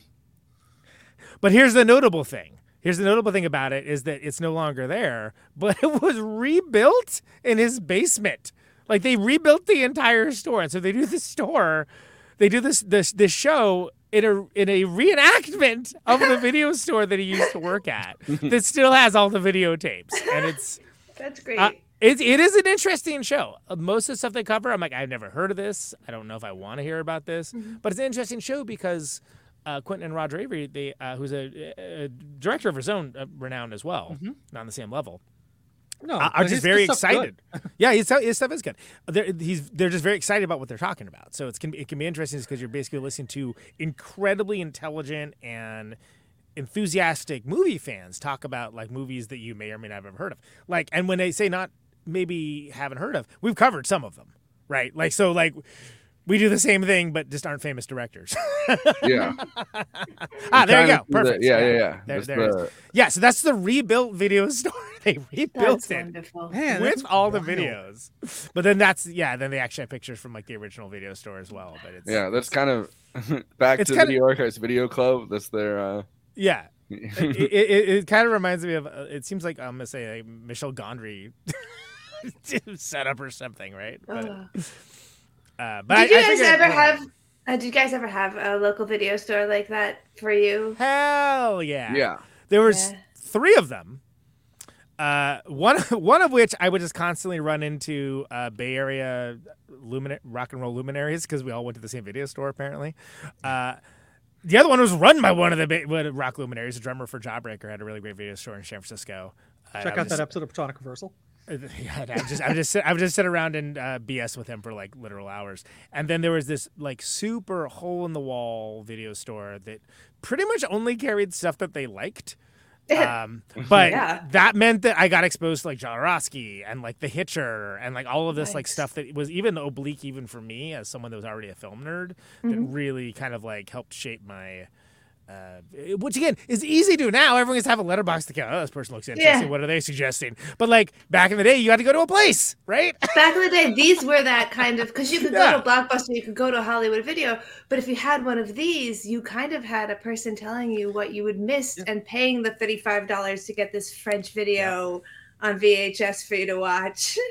Yeah, Yeah, and, and I like mean- it'd be like, oh, you like David Lynch? Oh, have you uh, yeah, have you checked out? Like, Have they- you seen you- the Disney movie where he drives a tractor? Right, exactly. Yeah, no, totally. No. Like have those personal recommendations that all these algorithms try and fail to do. Oh, you like Um, David Lynch? Have you seen the video where he uh, puts panties in his mouth? There it is. There it is. There it is. There it is. Uh, for me, there was I didn't really have one like that until I got to college. I had Pleasant Street Video in Northampton, Yeah. and I remember when it closed, which sucked. Yeah. Um, Andy, was that? What about you? Um, you know, honestly, I never really had a place. Uh, I always had friends that would just show up with a video, Mm-hmm. and I'd be like, you know, dead alive. What's that? And, I got uh, this video you have to see, world. It's gonna blow your mind. Yeah, no, it just constantly. Uh, people would just hand me video cassettes and make me watch them, and that's how I It's called saw Wolf like, Warrior 2. Clockwork Orange. Um, you know, it was, uh, somebody handed Yeah. me a video cassette. Uh, oh, there's there's some other uh, like a Naked Lunch. Um, Oh yeah, yeah. you know, like like uh, uh, Gunman with Christopher Lambert or Christophe Lambert if you're French. if you're French, if you're not, just Lambert. It's, it's Christopher Lambert. It's fine. But, Um, uh, yeah. So, There's, so, there's I a great mean, Christopher uh, Lambert uh, subplot in Call My Agent that is shows that the guy actually does have a sense of humor about himself, and that's oh, all I'll say about he's, that. he's great. It's very very good show too if you're into watching French subtitles. Uh yeah, so there's a lot of love I think for the Sherpa, right? Like the the the, the videotape Sherpa that's to like take you along your journey. But I think it's notable to understand Quentin Tarantino that he was one of those guys. He was absolutely one of those guys. He was the one like, you know, pulling out the Lone Wolf and Cub movies and hand them over to like, you know, someone like a young Andy World and things like that. And so that's where all that enthusiasm is coming from. That it's coming from and like and his very uh, referential style, right? Where he's uh, he's just kind of sitting around watching movies all day at work and like you know hanging out in the video store. So when he like grabs something from uh, Hong Kong cinema that like maybe um, a lot of people haven't seen, or when he grabs something from uh, you know the big combo as like that torture scene and like uh, envisions it kind of taken to what it could have been if there wasn't like a Hays Code. Uh, if the, if the code didn't stop right? literally Yeah. stop them from doing it. Yeah, exactly. Yeah, and like so grabbing all but, these but then different, but then um, with that if i may if Yeah. i may but then also combine it with a stealers wheel song which is like Yeah. what that's crazy but like, so but that that's why it's Yeah. sort of like you know the, the the good artists borrow great artists steal. That's like why like like that i think that absolutely holds true. And especially like look i saw lady snowblood. It's good. Kill bill's a million times better. I'm sorry. I don't want to be a jerk but it's it's it's a more nuanced movie. And it's like does but there is like oh clearly quentin tarantino likes this as well. And there's like certain shots. It's like, oh yeah, it's like an homage to that, or like a it's like a love letter to it almost, right? Well, that's why I kind of think about like decoupage art or art that is made, like even found object art. Sure. Like it can be composed of something that once was something else and then become its own finished piece. Yeah. or, or even like uh, remixing, like like with uh, what the Beastie Boys did with um, uh, what was that boutique? Uh, something Paul's boutique. Boutique. Paul's Boutique, Paul's yeah. boutique. Yeah. You know, like like taking sampling to another whole other level. Sure, and that and that's fair. Whereas opposed to uh, when someone like is just doing like a remake of something like flat out and not and, and Like P. there's no- Diddy? right. I'm just gonna take this police song and rap over it. Okay. Yeah. well, uh, that's you're just rapping over a police song, though. You know that you know that, right? But a bunch of people are not gonna care. So. Uh, but I think that it, it's, it, I mean, it, it's worthwhile and it's notable because it's like, well, he's a magpie, right? He's a cultural magpie, uh, like absolute, like cinema um, obsessive. So by nature of, so there's a certain question of, of, of by combinations of your influences, is something new created? Well, if you're if you're a great artist, yes, absolutely. But if you but if you're oh boy, I got to be careful what I say here. Uh, there, there's bands that I could call out that Hypothetical artist. hypothetical artists that um they may think that's what they're doing, but I beg to Yeah, differ. That's all P. I'm gonna Diddy. say. We're just gonna next week, P Diddy. He's like, uh, when I decided to rap over that police song, I was trying to metaphorically hint that I was working with the police.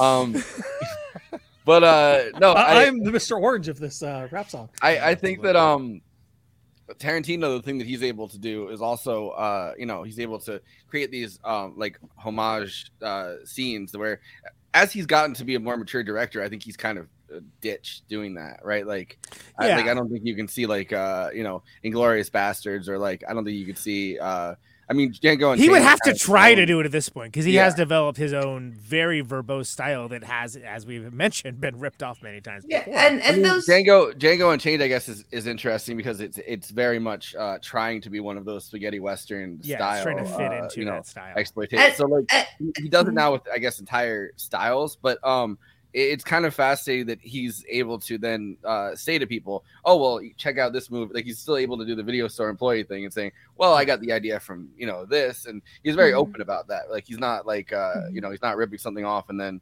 uh, denying that he ever did that, right? Like That's he's, true. he's he's on camera and doing like DVD commentaries and telling people, "Oh well, watch this. I got inspired by this and watch Mhm. that." And like Mhm. so he's able to give people lists of movies um, that he was inspired by personally too.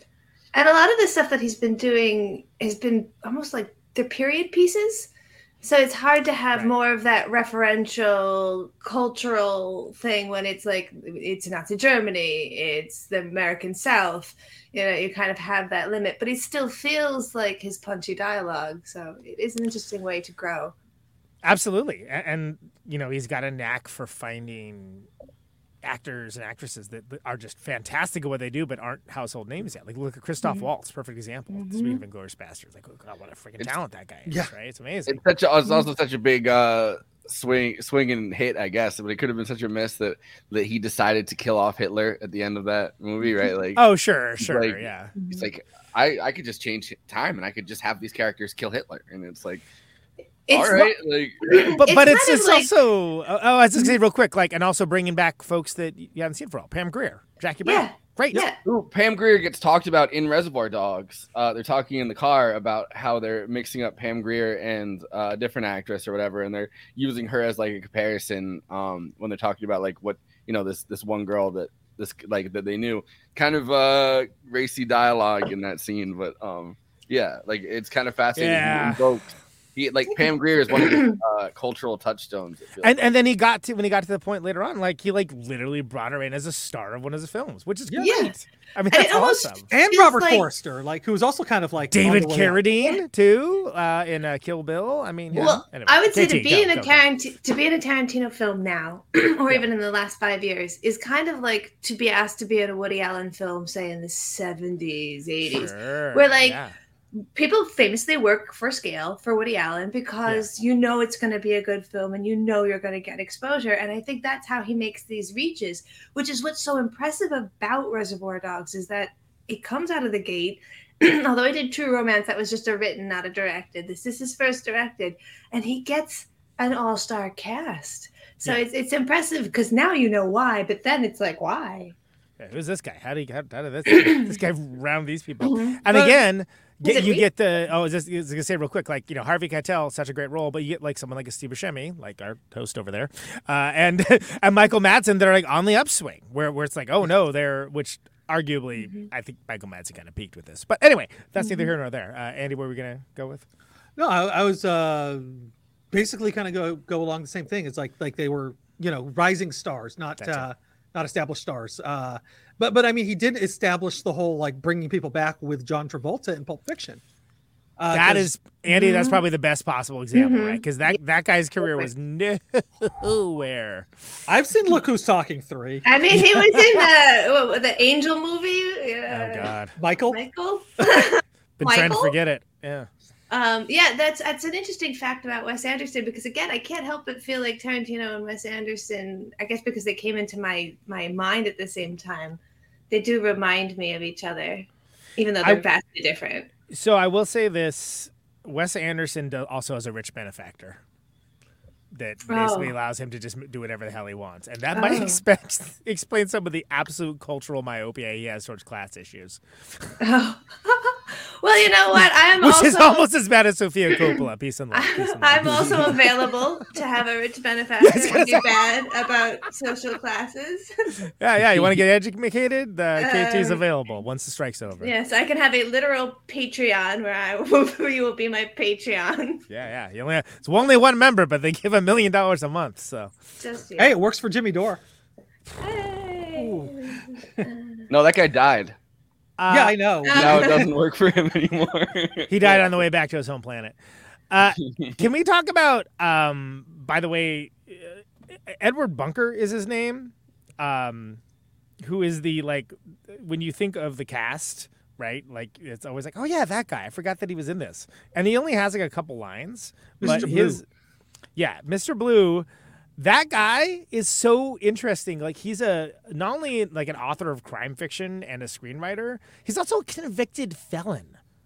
Like so, he wrote all these like uh, book. Like he wrote the. If you ever saw Straight Time, he uh, he wrote the script and um, I've only acted seen in Gay Time. Straight Time, uh, Runaway Train, uh, not the Soul Asylum song, but the but the 1985 like the one in the snow, Jon Voight and Eric Roberts and all them. Oh yeah.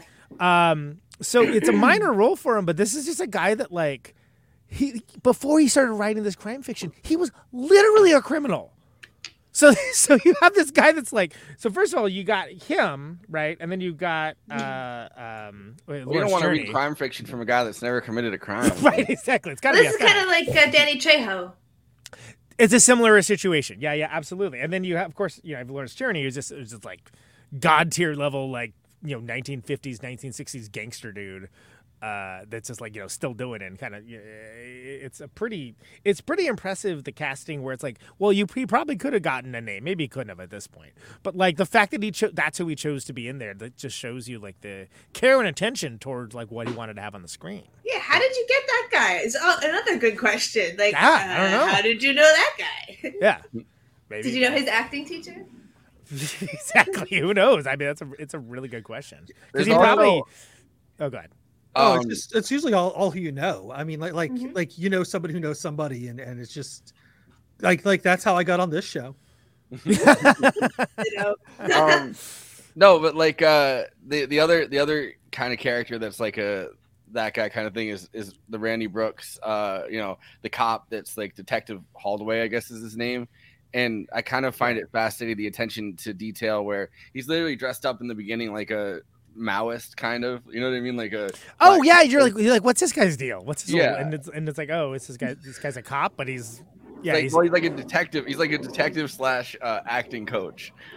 Yeah. like, so it's it's it's sort of like you're left to wonder, like, well, is he under like? Is he like doing a COINTELPRO kind of situation? yeah like i but i but i feel like you know in especially like in la right like at that time like any kind of radical action that was happening um by you know by the point of the 90s especially but like earlier than that too like you know like 90% of the people that are involved in any kind of radical group at that point are just like feds right like so Yeah. just the attention to detail of like creating a guy to be in one of those black power movements uh as a right. All- exactly. It was, it was who was like just like this incidental character that's basically there to like uh, you know move Tim Roth along in the again harkening back to the soliloquy and like him like practicing this story and then Mhm. having the increased consequences and stakes building of seeing him actually telling the story but practicing at the same time and then within the framework of the story have that be filmed as well which is just like again a lot of filmmakers try to rip that off but they never rip off like the cool stuff like that it's just the gunplay usually it's like the gunplay and a couple quips and then they call it a day you know It's also kind of fascinating that there's so many um like so so few characters in this movie that even like the small background characters or like characters that appear in like you know one scene like the Yeah. or something like they stick out so much more because this is not really a film with a big cast like it has the you know the six main guys nice guy Eddie and uh you know fucking the Joe.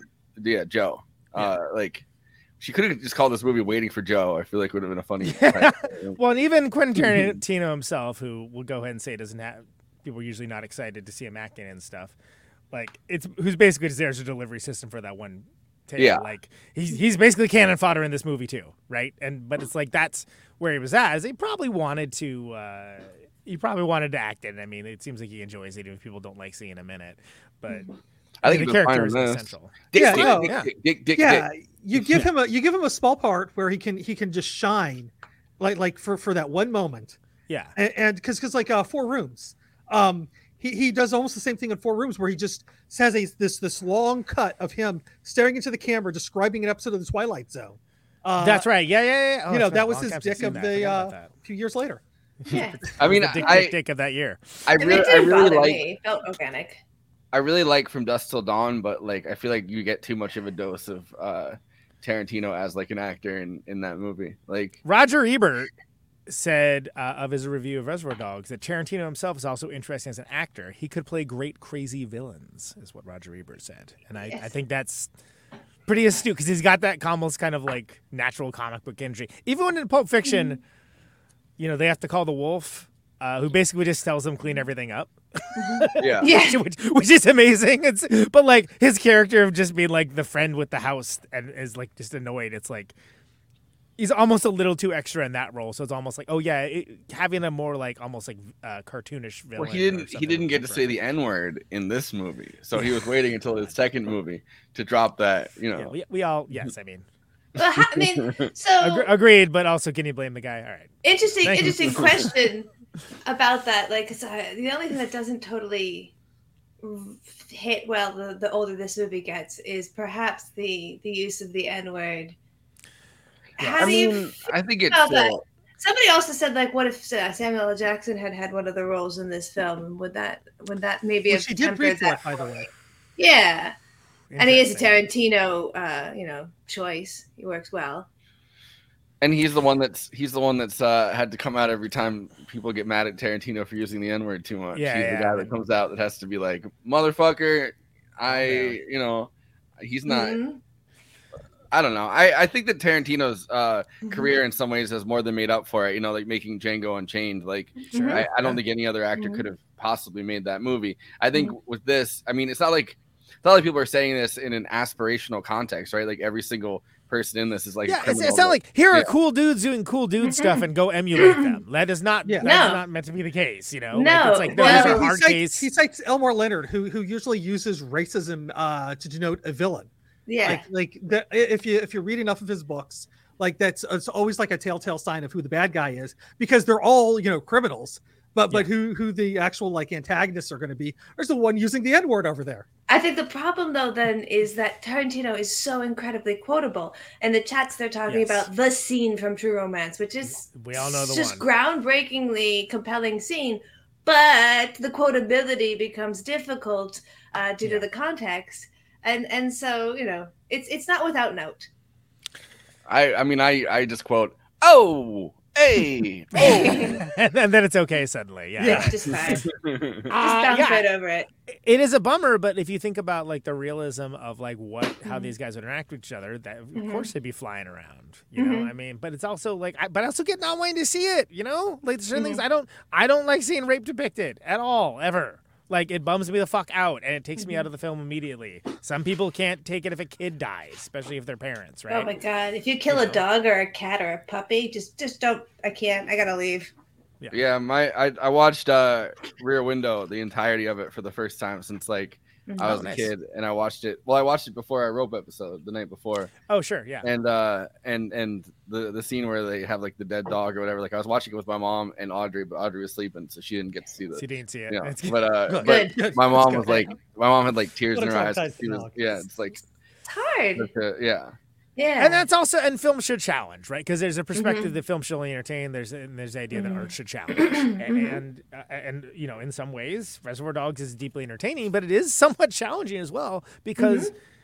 Arguably, there there is no protagonist. I mean, I suppose Tim Roth is, is the protagonist in a lot of ways, but like, no, it's more like the problem is that there's a study in contrast. And one thing I really like is the depiction of like adult male friendship that happens between Harvey Keitel and Tim Roth, which is so crazy. Where it's like this is the the gangster that he's trying to like get you know get implicated in this crime, and and the titular reservoir dog, aka Rat, that's working with them, and they have an honest to goodness friendship that has stakes. I, Amazing. I, I like that. I like that it's pretty clear uh, throughout this that Tarantino doesn't think any uh, better of the cops that are like you know running in. Yeah. Like, Oh, like no. Yeah, every yeah. every cop in this is either cannon fodder or just a guy stuffing his face with a bear claw. Like yeah, and, and what's it like? Are you Come killing the real people? No, just cops. You know, Yeah, like, like, like amazing. There's no, there's no love for uh, there's no love for cops, you know, in this Yeah. movie whatsoever. I feel like maybe the movie that has the most love for cops that he's made is like True Romance, like the dad, right? Is like a there's like a Security guard. well, he's a security guard. Well, and again, he only wrote that, so I mean, that- Yeah. and that's also early on. But like, no, I think I'm, I'm just saying, like, I in I think- general. but even even in that, right? Like, there, there's the cops run in just at the same time as the mob. So it's like yeah, the I mean, you can make an cops, argument for Jackie everybody- Brown. Yeah, Yeah. Oh, but yeah, I think Coda, what you're saying about the the relationship between the two men, that's often what's missing in like rip-off Reservoir Yes. Dogs things. Is they didn't hit, they didn't notice that this is actually at the core a compelling uh, like male friendship film. it's it's it's something that I think I picked up more on now than I picked up at the time. It's You know? it's a bit I like think, like, Heat, some of you know. Yeah, that's a good example. Yeah. And And some some of those people that, that like were the standouts from that genre, like like uh, I, I would say like Guy Ritchie does do male friendship pretty well, but like that's the old but but like I, I don't think he achieves the levels of uh, Tarantino even in that. Um, well, yeah, he's, he's, he's but I'm just again. yeah. Guy Ritchie's one of the better yes Tarantino juniors for sure, and he would despise being characterized as that. But I'm sorry if the uh, if, if if the cut scenes and the snappy dialogue fits, you know. Uh, wear it, and, and I'm not saying that's a bad thing because he's one of the better ones of those. And there's definitely people whose names we shall not speak. That I'm like, and yeah, he does have his own style too that that he's uh, developed into. So like that you know he's again that's right. that's he got that's there. He got there. yeah By the way, another Madonna connection. yes there's uh it, a lot of times I feel like a lot of movies about male friendships uh like throw a woman into it as like uh you know either uh to make it tense or to Mhm, hold the mhm. friendship together or to cause some kind of thing and, obviously that's you know uh a lot of times more of a one-dimensional character too because it's kind Mhm. of just moving the plot along to do that Yeah. but like I, I do appreciate that there, this isn't like Tarantino didn't force any kind like any female characters to be in this right like hundred percent. Like because it wouldn't have it wouldn't have worked and the guys are talking about you know plugging people and fucking well i mean what the waitress really wanted to get her tip I mean, this is a, a quintessential dudes rock movie, to be Yeah. clear. You know, and I mean, it's like- still enjoyable even But as it's- a woman you can still totally sit in here and enjoy the the bonding enjoy like exactly like heat there's this conflict between caring for the individual and still being a cop um, and understanding that this guy is doing his job but also wanting to be his friend Like you don't want him to be discovered because it's going to ruin their friendship while Hmm. they are literally well one of them the whole time is dying and the and later on the, the other one's dying too. well Spoiler alert by the way. I, I think. I think I appreciate uh you know deciding not to have any female characters more than I would having like a one dimensional female character 100%, kind of get yes. Thrown in. A Like, hundred percent. Yes. I absolutely prefer that. It makes the film more to the point, and it doesn't belittle anybody. I, I, I would Yeah. much did you see the uh, cut scene with the the actual woman with the speaking role had no. um she uh the, the one of the reasons why it got cut is because whoever was playing her Um, she she like stumbled over the lines. She she's like says the lines in the wrong parts and and Mm, uh, just just like was struggling with the Tarantino dialogue. Women, Um, am I right?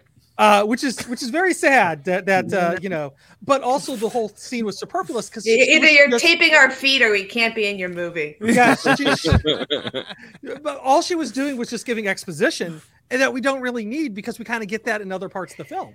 So so like, I'm a woman, woman perspective. So that makes sense to cut that scene out. You're right. yeah, no, I mean it makes perfect sense if you actually watch it, and like I said, like like the performance isn't good. I uh, you know, and, and uh, it could just It's be that- unnecessary though. Yeah. Like it's, it's and like this is like I think a 99 minute runtime. Like, and people complain about it's- Tarantino. You know, we, we got this woman over here. No. It's Well, the it- perfect well, runtime in my opinion. And, Yeah, and a woman, yes, a woman is the, was- like Tim Roth getting shot, right? Like it is a woman that shoots Tim Roth in the car, right? They, they, they 'cause- and that's Ah, why they I didn't mean, give her it- any lines though.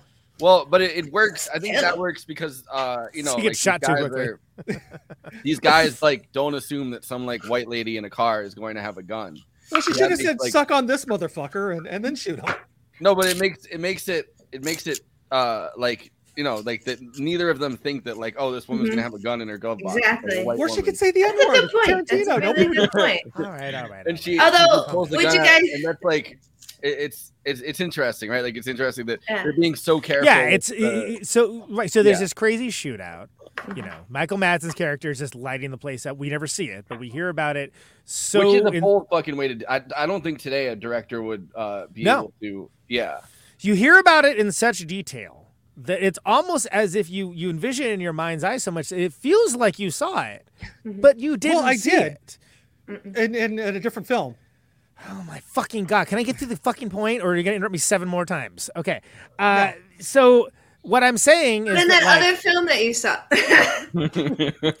what I'm saying is that like between that and the cops and all the other gunplay, how ironic it is that it's a civilian that kills that, that like shoots and you know eventually ultimately Yeah. kills like the undercover cop. But that's I think that that's like key to the story because his first reaction is to shoot back without thinking about what he's doing, and he shoots and kills her, and like Yeah. that's that's crazy. Like that, it's like And and it's this fraught moment that's like maybe ten seconds of screen time, maybe.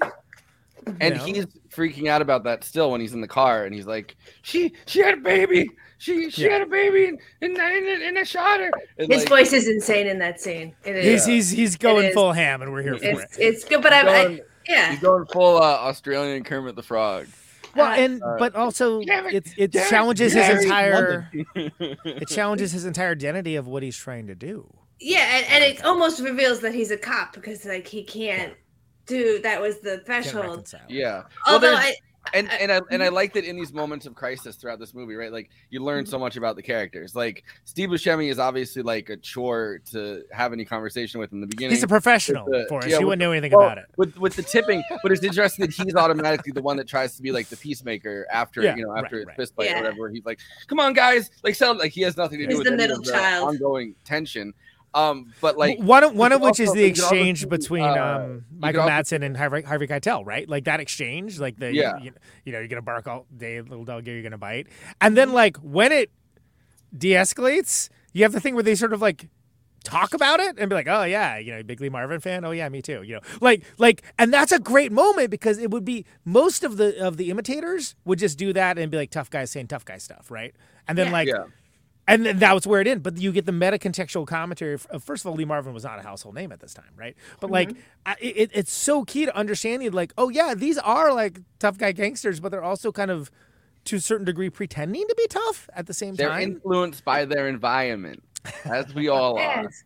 So that and and that, Steve Buscemi's just like, calm down, fellas. We need to get get, Well, get so this wanna- together. I you know? I was going further with this. Uh, Yes, go ahead, sorry. The, the entire scene where um Tim Roth is shot in the back of the car and there's blood, so Yeah. much fucking blood everywhere throughout that entire thing, right? And he's uh, trying to take care of him, and I, I love the exchange between them um when he's like bleeding out and he's like. You're not gonna die. Are you a doctor? It's like something Yeah. that my family would say to me if I was Yes. out. Like, are you a doctor? And they're like, something my family would like, say. well, if you're not a doctor, then I guess you don't have any expertise. Yeah. Right. And like, it's it's such a a, a tip like a, a typified thing I think for a certain kind of uh older older person in your family or something like that that's like that's trying to maintain like kind of a tough facade while also like clearly Yeah. being like a very uh somebody. Well, and even he even yeah. goes sing songy with it. You're gonna say it. Now say it. You're gonna be okay. like he- like it's Yes. it's it's You're such a- okay. You're okay. Come on, let's like he does the Yeah, yeah. the- It's Which, a wild scene, and it's and it's and it's great performances in a moving car. By the way, by by, by both those guys. Because we don't have time to build another kind of car. no, no, I there's no wanted time to- or money for that. I wanted to ask you guys to take a small tangent with me in that so it seems like we keep talking about these these uh like themes of masculinity and and it's an all male cast and and there is often the desire to want to take an older movie with an all male cast and do it again with a female cast. Do you think that this they A, made Reservoir Dogs woke. Sorry. yeah, do you think It's called Reservoir Cats now. could shift into a narrative Reservoir- that had the same sort of Reservoir themes for women? And if so, maybe some casting Huh. choices. Huh. Okay. Okay. That's an interesting thought experiment. I mean, obviously, Um, it couldn't be exactly the same, but there are similar themes that you could find between female bonding, female friendships, what it means. You know, they did it with Ocean's Eleven. Yeah. They, many Ocean's films. Yeah, yeah, yeah, absolutely. Um, I think that. Um, well, I just like that Jennifer Coolidge is having a renaissance. So let's let's throw her- her in there because I was One hundred percent. Put her in the Uh, Steve Buscemi role. Exactly, absolutely. Uh, Margot Martindale is always great too. She's You cannot miss with Margot. she's she's pretty freaking.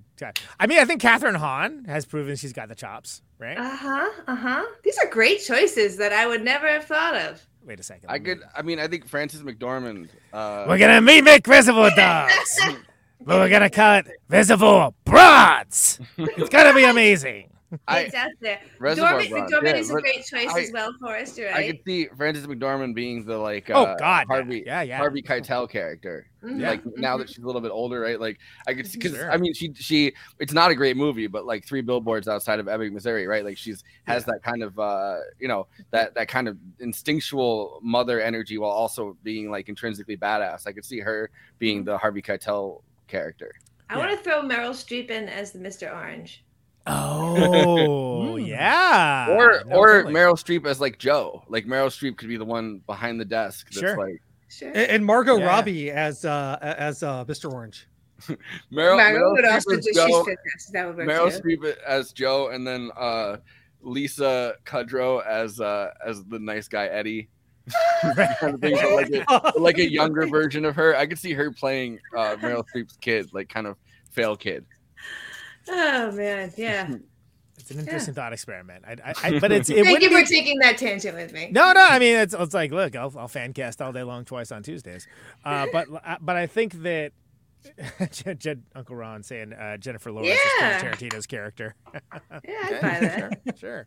Why not? Dick, Brown. dick, not? dick, dick, dick, dick, dick. Yeah, leave the leave the dialogue exactly the same, just like they did with uh, Alien.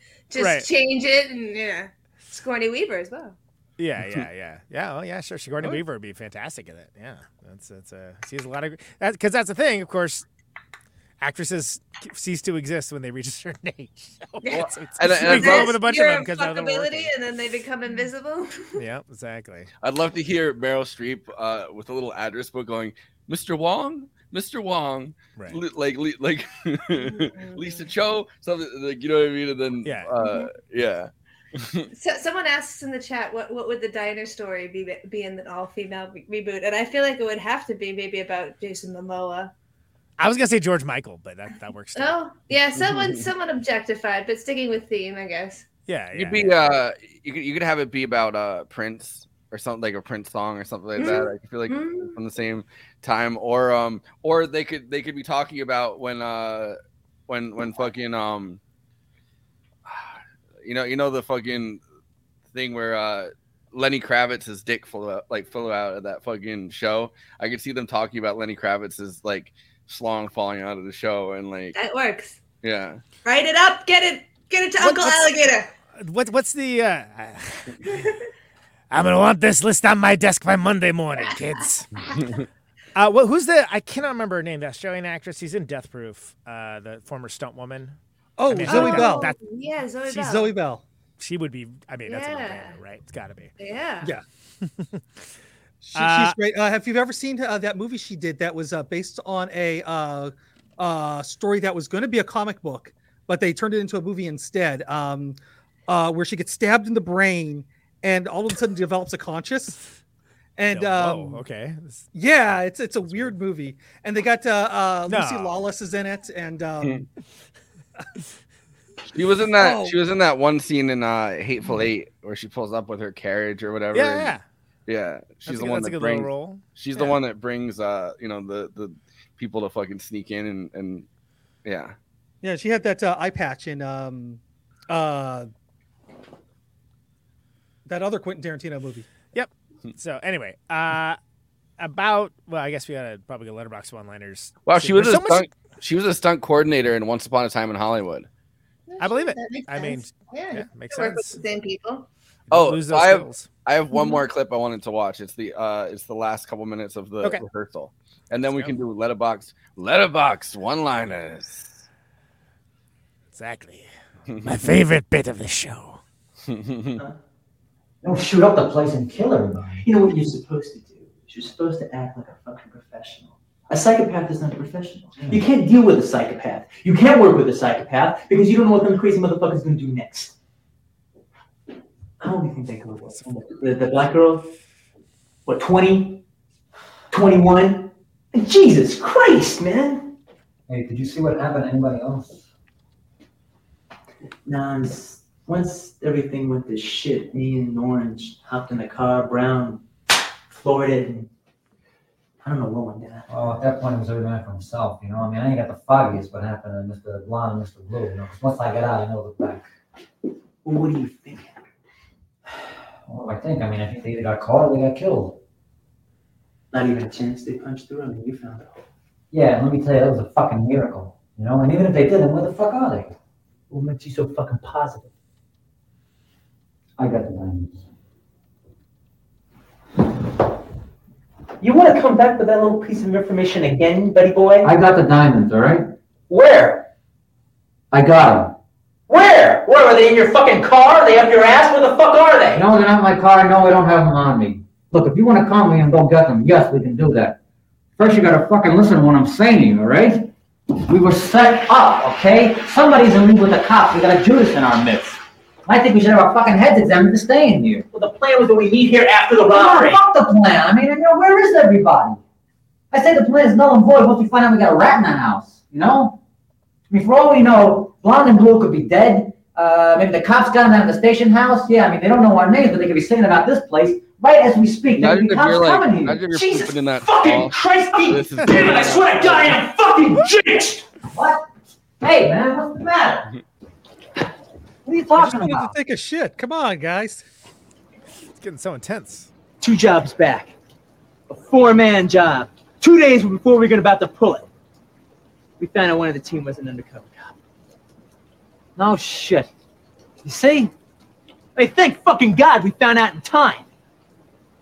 They just had to fucking forget. Just just walk away. Just walk away from the whole fucking thing. Well, who do you think the rat is this time, huh? I mean, Brown, Blue, Eddie? I mean, it could even be Joe, you know? I mean, he set this whole show up. Maybe he set it up to set it up. Hey, hold on, buddy boy. Me and Joe go back a long way. I can tell you straight up. Joe had nothing to do with this bullshit. Hey, look, look. I've known Joe since I was a kid, okay? And me to say he definitely didn't do it is ridiculous. All right? I mean, I know I definitely didn't do it because I know what I did or didn't do. But I cannot definitely say that about anybody else because I don't definitely know.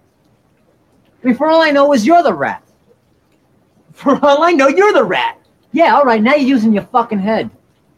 For all we know, he's the rat. Well, he ain't the rat because he took a bullet for me. A rat wouldn't do that. Hey, look, asshole, man. I'm right, okay? Somebody's a fucking rat. Where's my fucking piece? I left in the bathroom.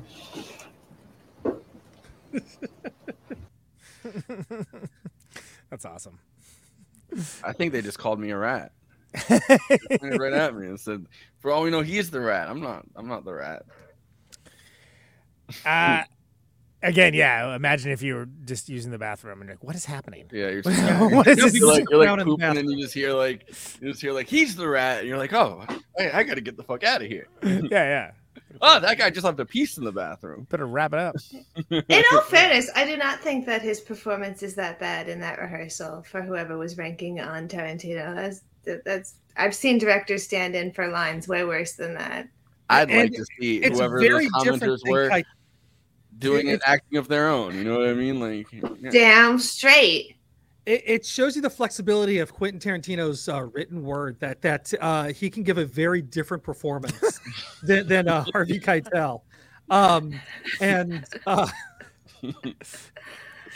um, Sir, this is a Cracker Barrel restroom. I also, I also, uh, I, I appreciate that like this is way before DVDs and stuff, but like they still had the forethought to like uh film their their rehearsals, right? Like, yeah. I think they, they released it too. Like you can actually Uh, see the full movie like this. Uh, The, the whole thing, really? I thought I remember Yeah. seeing some of it. but I- Weird. uh, It's, it's This been this so film is the only reason I still have my TV TV with the built-in VHS player because I still have Oh, my nice. VHS copy of this, and I need to be able to still play. Recorded off I had a. I had a from from the DVD, uh, whatever. And I have it in SLP mode with six other films. Well, I so I have the Reservoir Dogs DVD somewhere, and uh, you know, like one of the features that it came with or whatever, it was like the special edition. So it came with like a Reservoir Dogs poster, and I would have that poster up in every fucking uh, apartment that I've had. That and too. like I had a big ass uh, Dead Man like Jim Jarmusch poster, That's a good and one. I was like, as as people walk in, like you know, like bringing girls over or something like Yeah, that. Like, yeah. you No- can, like, nothing, nothing gets you I'm- in the mood like having guns pointed at you by a poster. yeah, well, and it's it's the Johnny Depp pointing at. which, yeah, I, I know the I exact. don't I, had if it too. yeah. I know the one you're talking But I, about. but I, but I feel like uh, you know, girls girls walking in there and like the first thing they like is like, oh no, you're gonna get a mansplained film too. Like don't like this is. I was gonna say it's a like- good test of if they if they're like, oh, I love that movie, then like you know, hey, It's a keeper. Yeah. Actually, the Right. Reservoir Dogs poster that I have for some reason is this weird obscura with a like film review from nobody at the bottom of it. It's just like some random ass person's review is also printed on hmm. the poster. It was the only one I could get at the like fucking Hollywood video. my my favorite uh thing that somebody reacted to the fucking dead man poster was uh I was tripping with somebody one time and they thought that Johnny Depp was following them with his eyes. Oh man, that sounds Dude. I, I got I got broken up with and then left in a room to watch Dead Man. Hmm. That was like my second breakup in life. That that movie is weird for me. I, I- I could have gotten in high school a uh, six foot tall, five foot Don't wide close up of Iggy Pop's face. And you didn't? I couldn't put it in the car to bring home. You put it on the roof rack. We, we, we uh, uh, I was working at an auction. You rent a van for it, kid. You walk home. Yeah, here- here's you thing, uh we you Iggy um, popped that on the roof rack. I, I was I was uh, working at an auction house, and we were basically clearing out the junk of this mansion that got foreclosed on. Mm. And uh, that was one of the things that was going to get thrown out. And I'm just like, who does not want a giant picture of uh, Iggy Pop? Oh, It'd be behind me right now if I if I had it, complete with bisexual lighting shining on it. It'd be great. We all Speaking have of- missed. Speaking of random reviews, uh, why don't we uh, drop in some letterbox one-liners here, people? How about that? Um, So, thank you. I do my best. It's hard sometimes. Uh, Letterbox, of course, is a place for film lovers to congregate and talk at with to each other about the films they love, maybe the films that they didn't love, the films that they certainly ship certain characters on. Let's put it that way, uh, as well as make Breaking Bad references on, and sometimes yeah, the same Mr. White. Uh, this, is, of course, best expressed succinctly. Um, there are no Siskel's and Eberts uh, uh, that are just giving their take. It's everybody bottom up democracy, and these are letterbox one-liners for Reservoir Dogs. Let's go. Gonna teach my kids colors by showing them Reservoir Dogs. I, I set this out on doing that. Traumatized ass kid. exactly. Tim Roth can make talking yourself in the mirror and a concerning Fantastic Four obsession seem cool as fuck. Yes. Silver Surfer. Yeah, Tim Roth can pretty much make anything Yeah, that's a seem cool. Jack Kirby Silver Surfer. Jack Kirby Silver Surfer in the movie. But you know what? He kind of does look like the thing. If you stop and think about it, it looks like Ben Grimm at least. You know? I mm-hmm. mean, hey, Yeah. just saying.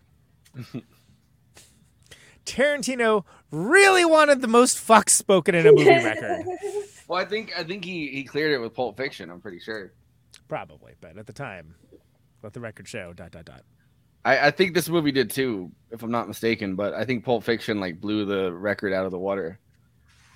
That was a thing for a while. There's like uh, there was like the fucks counter there was like a website that counts how many fucks are in each movie. And then Deadwood changed the game. It looked like a GTA mission. Yo, there's a somebody someone made it as like a GTA uh thing where it's like they made really fucked up versions of the characters. Oh, really? They look I mean, nothing like them. arguably, much like you know Scarface and and uh, like uh, other traditional like New York gangster movies, it actually was like one of the inspirations for things like that. If you think about the type of uh, interaction, like you know. Uh, Steve Buscemi like dashing down the street and the cops like hauling ass after him. Then he like throws the woman out of the car and jumps in. You know. By the way, to- there's that. So the, the movie with the most fucks is that SwearNet, the movie thing. I feel like that. I feel Did like you you're look at? trying. Did you look up which movie has the most fucks? Did you? I do that? did wanted to see- too. I wanted I to see did too. where. I wanted to see where on the list Yeah. this movie comes in. He wanted to know which Reservoir movie Dogs fucks. It's pretty, yeah, but it's, I only- it's not I nearly only, as uh, many. I only watch movies on the list of films that frequently use the most fucks. Uh, Wikipedia. Those that's. I, the, I uh, pulled up the What is it, Independent. In Wikipedia? all fairness, in all fairness, I pulled up the Independent article. So All right, let the record show. I, I believe uh, 421 uh, fucks are used in this movie. What is, I what have is the fucks power ranking? 418 according to the article. All right, so it uses it, it's uh it's 38th and it uses uh hold on. It uses fuck. Yeah, it's 38th. And so it uses it uses fuck um 269 times. Wow. And then uh right underneath it is Pulp Fiction. So Pulp Fiction actually says it less, I guess. Yeah. okay. Well, 469. Well, 269 is nice. Accidentally learned something in this show. Uh, I have I'll never let that happen again. Oh, Yo, oh, let me tell you, somehow, I'm trying to cut somehow- down. Somehow the Big Lebowski is number 31. Really? Okay. Yeah.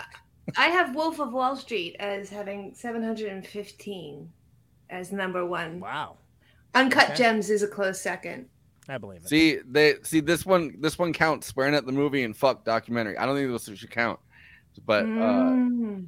yeah. We'll write a strongly Uncut worded Gems, letter. I feel like it wasn't even in the the script. It just Adam Sandler kept saying fuck, and they just Yeah, kept yeah. it in there. like- Probably. anyway, fuck. Never listen to Stuck in the Middle with You the same since. Yeah, and- and- or ever That's again. right. Yeah. Yep. Exactly. It's- can't not think of uh, Michael Madsen's weird little locomotion dance. You know.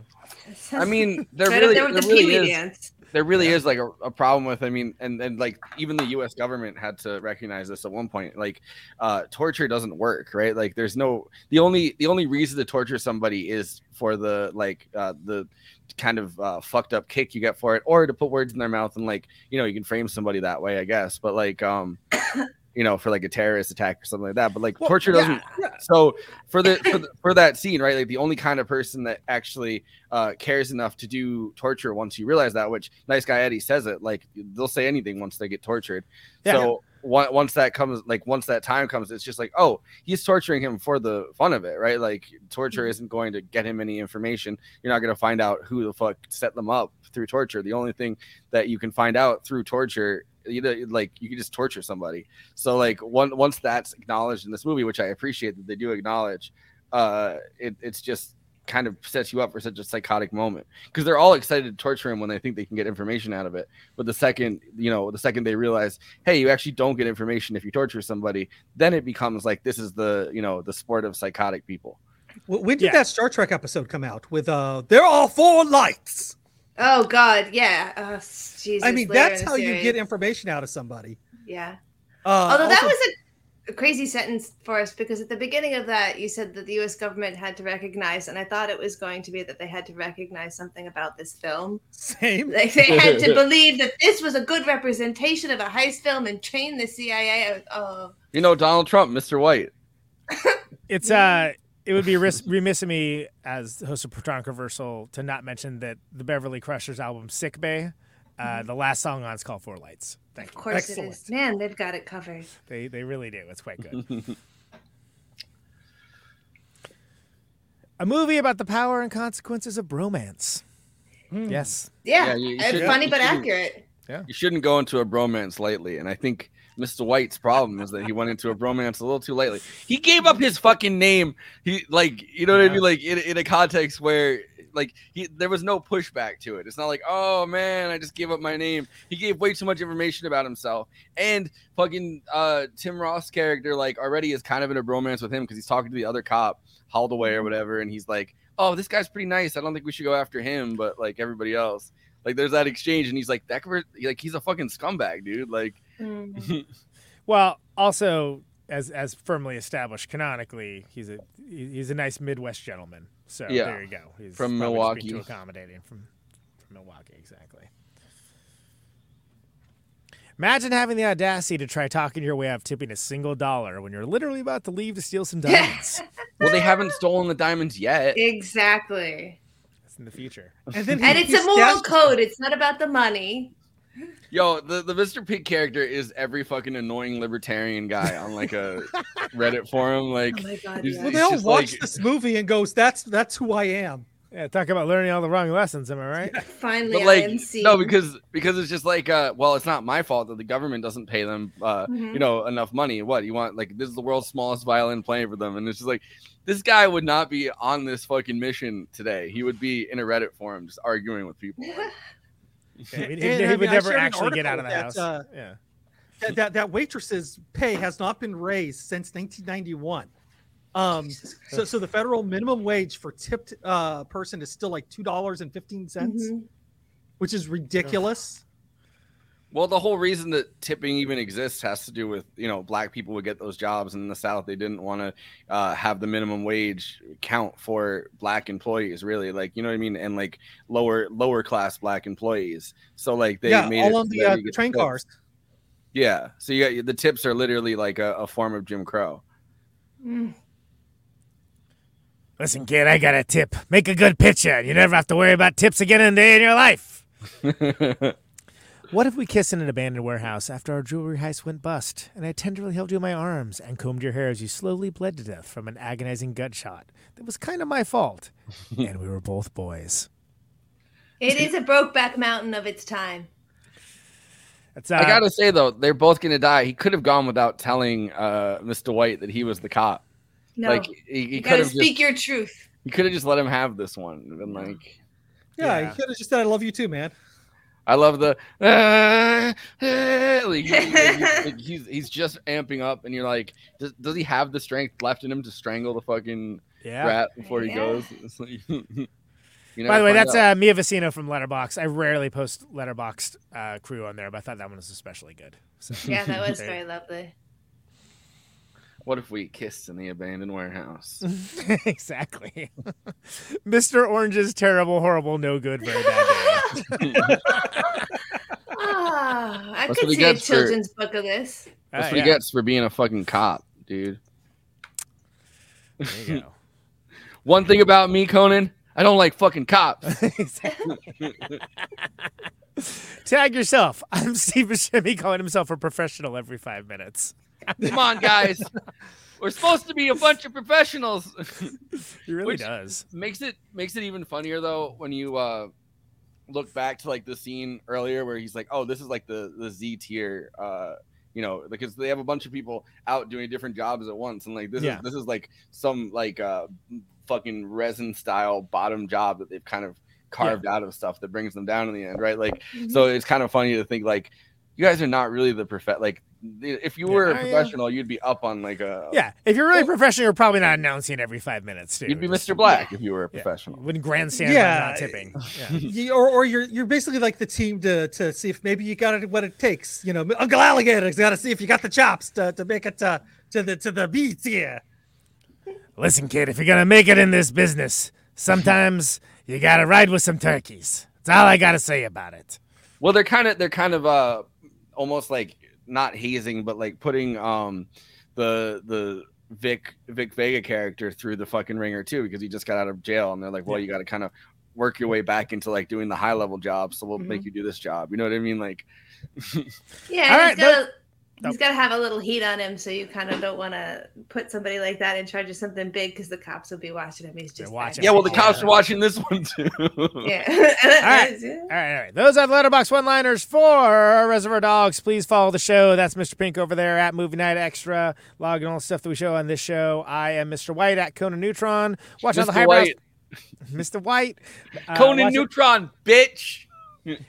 I am watching all the highbrow stuff, the uh, midbrow Populous Fair. Uh, follow me along for the Criterion Challenge. I'm down to the last three of it. Oh, be, Not only am I going to complete it this year, I'm going to be done early. Unless I Wow, really blow it. congrats. So, uh, but I'm all over that biz. So uh, hit me up on there. Feel so inclined. Yeah, Uh, J- Mr. White, Conan Neutron, music. Yeah, bitch. J. Andrew, Mr. Brown World is your intrepid graphic designer. Uh, he's intrepid in his watching of all the weirdest stuff, so you don't have to. Maybe so you can. Not for me to judge. I tell you. I tell you, folks. I'll tell you. I'm gonna tell you, people. Uh, and of course, uh, KT down there uh, has a has a low key Letterboxd account. Mr. Orange, you got to keep it low key when um When you're a Fed. When you're a Fed, exactly. you don't want to put it on main, right? Uh, and you can follow her along as well. And uh, They uh, they send KT in there to fucking uh, infiltrate movie podcasts. They're like, Right. they're like, You make sure make sure these guys, you know, like that you wouldn't steal a car thing. They're like, make sure that they're not uh, you know, they're not pirating new movies. You know what I mean? So how much cocaine do we break out in the after party? right, exactly. Can you can you get it on record and on stream? Thank you. yeah, could you just tilt the camera to the scale so I can see it? Yeah, yeah. Yeah, yeah, absolutely. Uh J. Andrew World, Mr. Brown, please take it away with the plugs, why don't you? All right, you're watching us on YouTube, so please do those YouTube things. Uh, like, comment, subscribe, hit the bell, and of course, the big ask uh, to help us in the algorithm. Watch this video to the end. You help us out. We get to play a great song for you. I think I messed that up somehow, but I saved it, and I'm proud of that. Billy's super sounds of the Yeah, I was gonna, I was gonna say, is, is this what is this what you're trying to say? K Billy, super sound of the '70s weekend, just keeps on a coming with this little ditty that reached up to 21 in May of 2022. This is Conan Neutron with the movie night extravaganza theme song. Something like that. yeah, he had a bit. That's good. That's good. yeah but uh, also if you're over on uh the twitch um do the twitch things throw us a sub if you happen to have an amazon prime account uh you can All, subscribe all for one, all one. That, that was as good as the pronunciation of the behemoth that uh, Steven Wright does uh, for the K Billy King. The Amazon On Monster Priome, Priome, what is it? Was Monster Truck Prion? extravaganza. Yeah, exactly. Go get it, whatever it is. Go, No, I go find it it if you can. We dare you. come out. We challenge you to find the thing that Andy is talking about. It took a long time for me to find it. Look, It's in there though. It's in there if you look for it. it's not. It's. I, I'm not gonna lie. It's not easy. By the way, shout out to the one person that's uh, on Twitch that's watching us that's made it through this entire. You know, Oh, thing. we, we thank you but but if We you do happen to have an amazon prime account you can actually help us out by subscribing doesn't cost you a penny helps us out gratefully uh gratefully greatly uh but we're very thankful There that- is that gratefulness to consider it. You're that. not wrong about that. Yeah. Um. Yeah. Uh, uh. What is this thing doing? Uh, we're on social media. You can find us on. Uh, Yeah. Are we okay? yeah, we are. We're on Bluesky. We're we're on Twitter. We're on Facebook. Uh, Forrest is not on Twitter, uh, but we're on Facebook and uh, uh, Instagram. Yeah. We, Uh, but we- but you can find us all over there. it, but Um, but uh, you know, if that's if any of those are your your chosen uh, social media sites of, of choice, um, you know, find us, follow us, uh, talk to us. We'll we'll we'll we'll, we'll answer. We're not afraid to do that. there you go. It's quite the pitch. yes. Um, if you if you, there you go. want to actually, Christina's the sole Twitch viewer. you might not be far off. That's great though. I love it. It might be true. I don't know. Everyone else Could on be. YouTube. Um, What do I know? Yeah, we have a Patreon if you want to help us out some more. Um, so so go over there. You can get access to things like our after parties, which uh, I don't know. Did we even talk about after parties today? We were. I thought we were doing a different movie until like noon. Yeah. So Yeah, Uh, I was to literally. I was literally on a on a bike ride uh five miles from my house when I got the news, and then turned around and biked the five like well I think it was like six miles, biked the six miles back from the next town over. Listen, kid. All I know is I gotta cast the thousands, and they're looking for a picture, a big one. you gotta make it count. But I, I think I Michael think we Alligator somehow amazingly pulled everything out uh, in time, A- and uh, Yes, It's just Especially like a our normal guns as we as we shot each other simultaneously. I'm just proud of this. K Billy, super sound of the 70s weekend, just keeps on a coming with this little ditty that reached up to 21 in May of 2022. This is Conan Neutron with the movie night extravaganza theme song. I love it. I'm just proud of that. you know? Hey, yeah, you package that good. together after mm. biking back ten miles. I that- Bam. That's look if you if, you, if you're if you're looking for a show that can do it all and apparently in short order. Yeah, yeah. I mean, it. I I did a two mile walk to get the movie that we were supposed to talk about tonight. Well, you're ready for when we do do You're that. just extra ready. It's gonna Yeah. come. It's just not tonight. No, Can I no, just say, by the way, shout out. Uh, maybe I don't uh, don't mention enough, but uh, what a, what a great art for the show in again almost no Mhm. time whatsoever. Um, this is Damn some straight. good, good stuff, Andy. So I, I worked on it. it. right up to the uh to to, to the minute, you know, to, to, before we came on. I mean, yeah, there's people that Good like hustle. days of presentation that would never be able to pull that off. So Yeah. Good on you. Uh, yeah, no, I'm very happy how that came out. Um, I just knew I wanted a giant face of Tim Roth in there and uh, built the composition around that idea. I mean, you didn't have to do every single character. Like you've done, you did every single character. I didn't do Mr. game, Blue. right? Like, yeah, I well, didn't. I really wanted to draw, uh, he's the, you know, he's, uh, the, he's the Ken of this movie. nice guy Eddie's uh, tracksuit. Oh yeah. Sure, sure. Who wouldn't? Like, yeah, I mean, that's like that's like the weird Barbie of this movie. But uh, no, I, I, you know, uh, I kept it simple and uh, was able to kind of crank it out because uh, I mean, it's all black suits. It's pretty easy. Um, it's not There like is. they're. That that was Andy after he finished the art. It was that's how he felt. I'm very proud of it. Uh, you know, I gotta Yeah, say, and I and I really just love doing the black and white stuff. I hate doing the color. So like, you know, trying to do color on a deadline is stressful for me, but I did it. Andy Andy looks like this job. while he's doing it.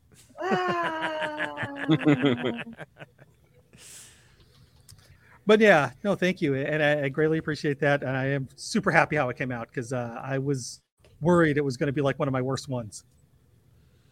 Here's what Forrest looked like after he figured out we were doing a different movie.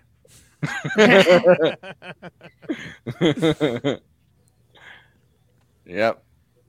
True. All right. But uh, Conan, you you have Yes. uh you, you have a, sh- a show called Protonic Reversal, Sure do. Correct. Ding ding ding ding. And I think you already said who was uh, who was on this past. I said it was on last week, which is uh, Robert Cassis from Thousand One Album Complaints and the Beverly Crushers, who was strangely have had two Star Trek references this episode, so I was able to throw out the fact that that's a Star Trek themed band. Uh, I had John Baizley from Baroness on. Uh, that's going into the general feed tomorrow from last week. It's been patron only.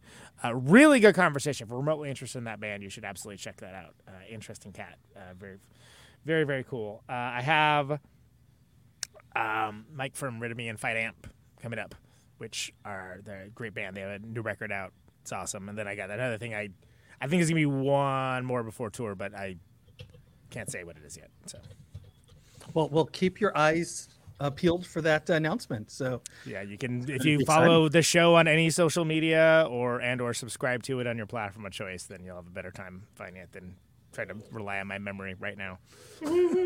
yeah, and if you, if you want to get some uh, tunes uh, to to be just like also, there's uh, a Patreon. I have a Patreon as Oh, well, yes, yes. and we've hemorrhaged a few uh, a few subscribers the past couple months. So one dollar a month.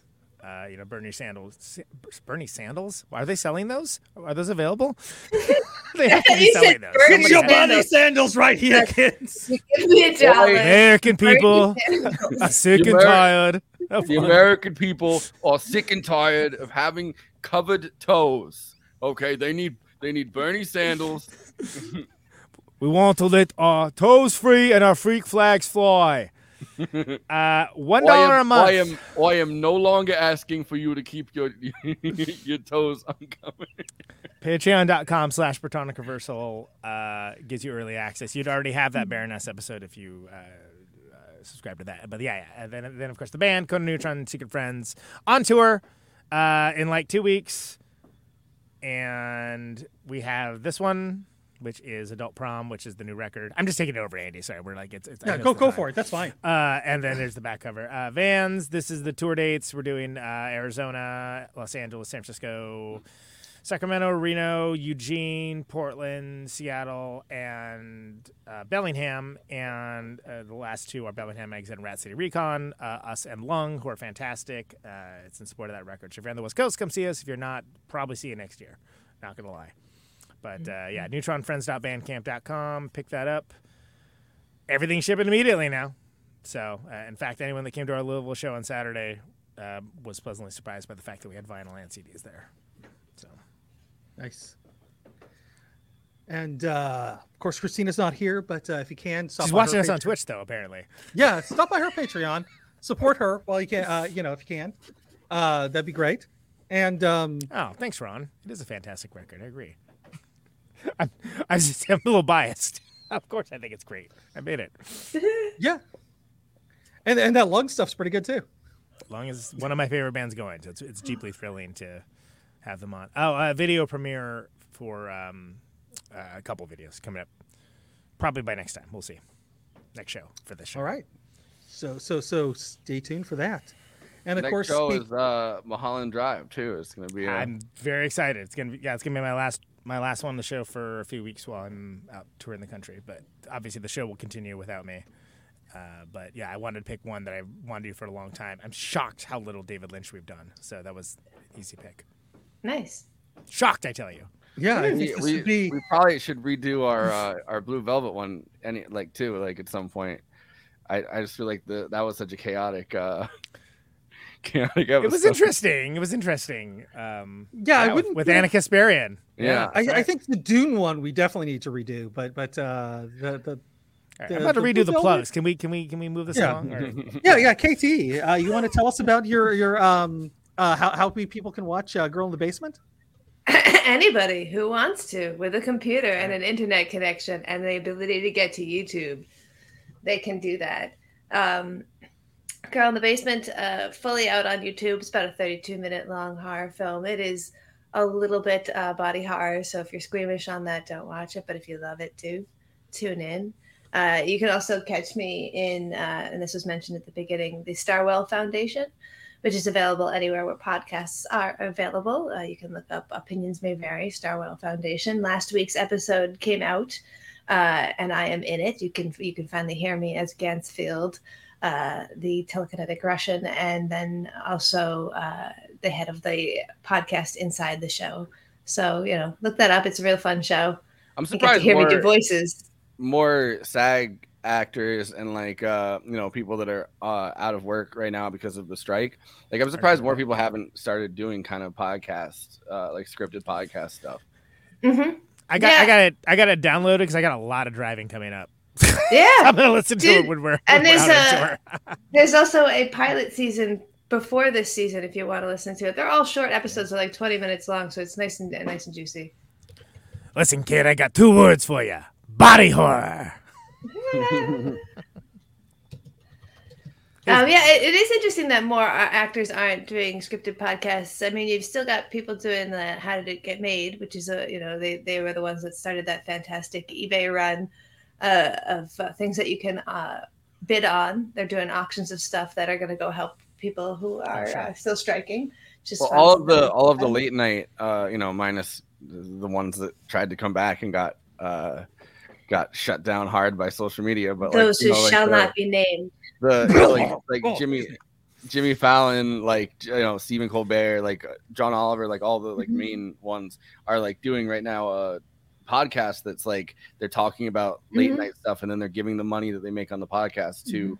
the strike fund, which is kind of Yeah. um it's it's I, I feel like uh you know after they all tried to go live without writers during the 2007 writers strike, I think it's a much more uh I mean I haven't like listened to much of the podcast that they've done, but I think it's a cool idea that they're Yeah. like, you know, like we're not even going to try to come back as like a writerless show because you know Yeah. like that kind of undermines the point of the strike. So like why not just uh you know why not just come back as a podcast? Like I think it's kind of fascinating that, that this genre I guess or this format's being used that way. It's Yeah, like an old school radio drama, but it's you know with again just like a podcast or like a radio broadcast without the radio. It's an old school radio drama without the radio. Why not? And that's that's exactly what Starwell is. Starwell is like an old school radio drama. John Oliver is also doing stand up and donating the proceeds to his his uh, you know staff. I saw him and Seth Meyers on that stand up tour in New York last month, and it was superb. That's awesome. Love that. Mhm. Way to be. Like you went and saw them like actually Yeah, I did. I went to the, Oh. the Beacon Hill Beacon Theater and I got that like the second to last row tickets. Uh, but I still, you know, it's stand up. You can hear Yeah. it from anywhere. Uh, and I saw John Oliver and Seth Meyer did a co- combination stand up uh, just in New York for four days because they're doing separate tours. And they kind of like. Just be I thankful mean- it wasn't Hasan Minhaj, right? all all of those uh he's like i am i am the, the hollywood strike Yeah, I was. You know, and- I actually started it. Yeah. I got waterboarded by my writers one time um but uh no like I, I kind of uh i mean all those guys are so fucking rich right like uh, that I mean, you, you'd hope that they give back to the people that are working like right underneath them. but- Yeah. uh, But, I mean, looking at like you know Bill Maher and fucking Drew Barrymore and like their rush to come back and like uh, you know just be strike breakers pretty much. Um, like you realize like it, it does mean a lot for uh, you know like people in those positions of power to be like, you know, we're gonna do something different and not kind of uh, cross Yes. the line. Absolutely. Yeah, I mean, Bill Maher has has Club Random. Like, like who cares? Like, yeah. I mean, it's a stupid show, and fuck that show because the stupid camera angles. What, what even is this show that Drew Barrymore has? It's like a the Drew Barrymore. It's a daytime talk show she's had for a while, basically like the Ellen Show or anything else. Just her on a show. Right. At, at one point, she like she went viral because she had like Stanley Tucci uh, teaching her how to make pasta on a giant screen behind her, and like people were like, "Oh, this is like a delightful version of a daytime show." And then she kind of just d- destroyed all that goodwill by. Bill signing Maher would it. totally be a Mr. Pink. I don't want it, Mr. Pink. Okay, I'm. That sounds like Mr. Pussy. And what are you saying about me? New rule: I'm now Mr. Purple. New rule: no tipping. And finally, new rule: if you want me to tip, uh, you know, and you're not providing, you know, uh, top tier service, you can just not. Okay. All right. Uh, Can there possibly be any more plugs? That, that is that it? I think so. I and finally, new rule: if there are more plugs, We already did an after party at this point. uh, KT, final thoughts. Uh, I guess my final thought would just be to ask you guys your your thought on the ending of the film. Do you believe that Mr. Pink dies Hmm. at the end, or do you believe that he lives at the end? I mean, I hope for. Oh, Mr. Pink. I think Mr. Pink probably is the only one that hightails it out of there because I'd, I'd like that to be the ending. You'd like that to be the ending. Listen to the audio though. Like, if you hit if you hit the subtitles on while you're watching the this the uh the end of the film this credit rolls you can hear the two talk the cops and mr pink talking Yeah. uh and i'm not sure everyone does that i'm not sure everyone stays for the credits yeah, because you Yeah, can hear yeah, like yeah. the car doesn't start, and uh, I can't believe it either, Stevie. we'll edit it out we'll just bleep it out and go boop That's the Uh, only plug that anyone pays attention to. It'd be amazing. Uh, yeah, I mean, it's I, I have watched it with subtitles on. I did notice. I forget what it says. he gets exactly, got i believe it's like it's- a hamlet situation where he gets Yeah. shot as well I mean, it, I think it makes sense that he would get killed. Like, I don't see a situation where that really wouldn't happen necessarily. But um, I don't know. It's kind of nice to think that maybe he wouldn't. But of like all the dudes, it's like uh, the most annoying one survives, huh? Yeah, it's kind of it's interesting that you can, uh, you know, if you don't sit and stay for it, you can kind of get a different ending for this film. Yeah, yeah. Uh, it's I, I, I'm I pretty much believe that everyone dies, but like I don't know. It, it, it's not. I like the fact that it's not definitive though. They're they're arresting. Uh, they're. But can they're I just say, to- they're Coconut- To arrest Mr. Pink, and then he's like, "I'm a professional," and they're like, "A professional, you say?" And they like put the hang, take the hang. Yeah. Oh well, say no more. I'll have to let you go. the usage of uh, the Harry Nilsson version of Coconut at the at the end of that though is another just marvelous example of like a Mhm. hilarious like, upbeat song over like something you Mhm. know that is not what you would expect it to be. Yeah, wonderful juxtaposition. yeah.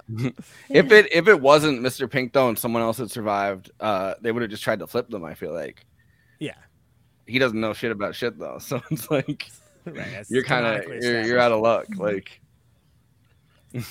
yeah, he's pretty annoying. Let's because I know Tarantino wanted to play Mr. Pink, and uh, uh, but but uh, Buscemi wanted to, that role, and uh, uh, he's just like, well, you got to nail the audition, and Buscemi nailed the audition, so He's like, all right, you got the part. Yeah. Well, so I guess uh, Steve Buscemi. I'm sorry. So what's it? What is it actually? Buscemi. Buscemi. Okay.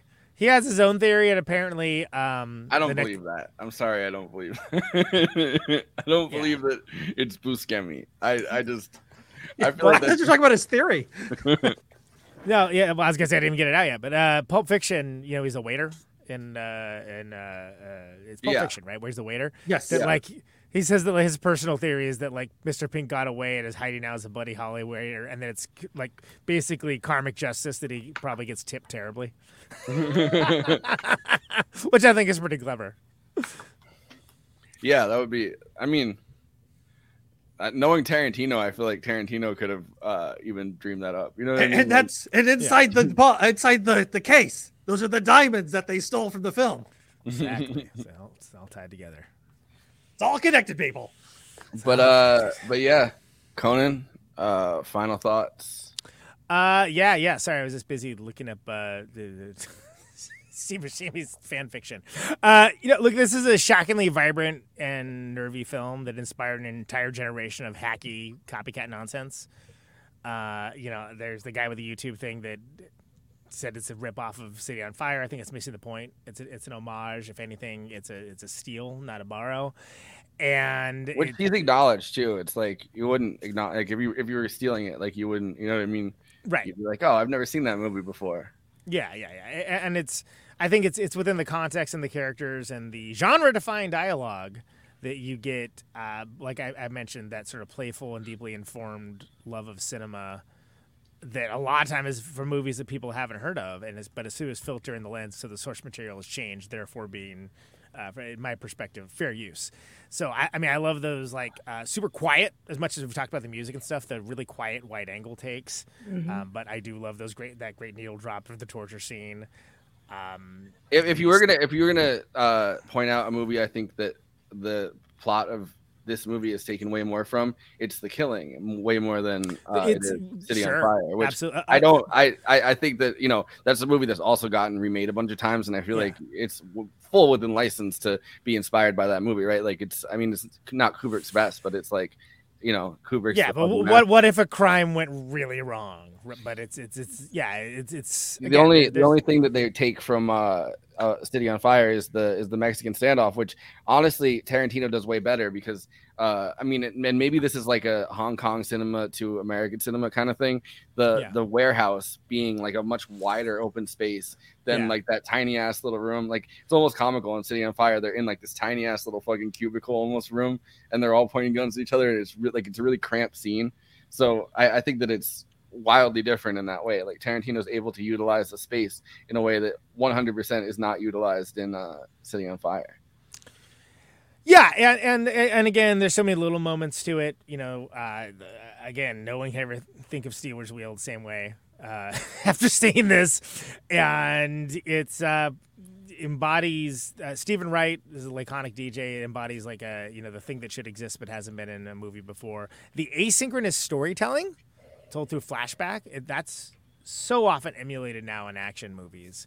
And uh, you know that that's something else here as well. It isn't a perfect film, but uh, man, is it ever iconic? Uh, just as an independent film and uh, in cinema in general. It's it's close to I mean it's close to perfect, It's- I think. It's Yeah. it's. I Imagine your appreciate it first more than when I first saw it. Now, Your first film being this good is just incredible. a st- as a directorial debut, it's like, boy, that's hard to mess with. Well, it's kind of crazy to have the first movie you've written be True Romance that gets made, Yeah. and then the first movie you directed be this. Um, the one thing that I will say uh, that I think is really funny about this movie versus City on Fire is um, City on Fire. We talked about this when we did our episode on it. They have to count all the bullets because they're in Hong Kong. It's really hard to get bullets. Right, in- in whereas this in America, they're able it's to, easy. yeah, like so this movie they're able to flex like, oh, we could have like these giant shootouts where everybody gets like a million bullets. In uh, City on Fire, a big plot point is like we have to wait for the shipments of bullets to come in so we can. Uh, but even the rando in the car has a gun. Well, Yeah. there, there's also a lot of differences. Too. It doesn't. Again, it does not show the heist. You see it in your mind's eye, but I think that that that canonically makes it very different. It's Which makes it a lot like Yeah. Hamlet. Again, like you don't see any of the battle in Hamlet. Think But of it's- Seven. There's people to this day that swore they saw Gwyneth Paltrow's head in the box, and it's like, no, you definitely didn't, because that wasn't a scene in the movie. They did not pay for that special effect. they did not. but like people What think it box? because it was that What- what intensive of an experience. box? Yeah, like, it's true. I Or definitely the nudity this in. Psycho that wasn't there. Mm-hmm. Right, right. I definitely saw some titty. Well, did you? It was in the mm. box. no, but I, I think that it's incredibly bold in this movie that you don't see the actual like heist. Besides, you see like the alarm ringing and like them running out, but like you don't see any of that part of it, and it's just kind of like lost footage. I don't I don't know another filmmaker that would be bold enough that on their first film that they've ever Yeah. uh, directed to do that, right? Like there's filmmakers that definitely would do that later on. Here's Uh, here's a heist movie that largely takes place in one room where they're dealing with the aftermath of a heist that you do not see. And I'm gonna tell you, you can spend a lot more money on your actors when you do that. That's absolutely true. Yeah. It's a budget I. I definitely want to uh, cover the killing one day though, and, and like Killing's good. Kind of compare like as far as heist movies go, right? Like because there's like kind of genre defining um things, and I feel like uh, I feel like like the neo noir slash i- like indie version of something like that, right? Like this is like the the culmination of where like a genre that is very it's pretty easy to do. You just need a bunch of guys in a room and uh and, and like a, a crime. Angry men. Yeah. You know, like it's you don't you don't need much, and but the, but the thing also To is lesser that- women talking.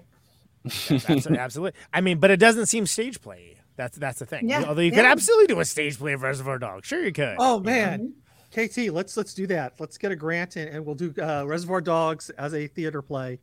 Here Reservoir. Dogs the musical. All right, it's on. I'm not tipping, tipping, tipping. I'm not tipping today. Oh man, the dick number is going to be a showstopper. if we can oh, get it to be at all like an Alan Menken number, we're gonna be rich. Exactly. Believe this. This is a shootout. Do not shoot me. This is a shootout. Do not shoot me. if you shoot him, you must shoot me. The blood is just confetti paper, streamers, streamers, streamers. Do not shoot me as a response, and a call and response is pretty good. I gotta say. Yes. Put your hands up. My hands are up. Put your hands up. My hands are up. Put them up. Look, he's up, writing up, it for up. us. Is Uncle Alligator gonna green light it or what? No, no, no, no, no, no, no, no, no. I'll take this under consideration.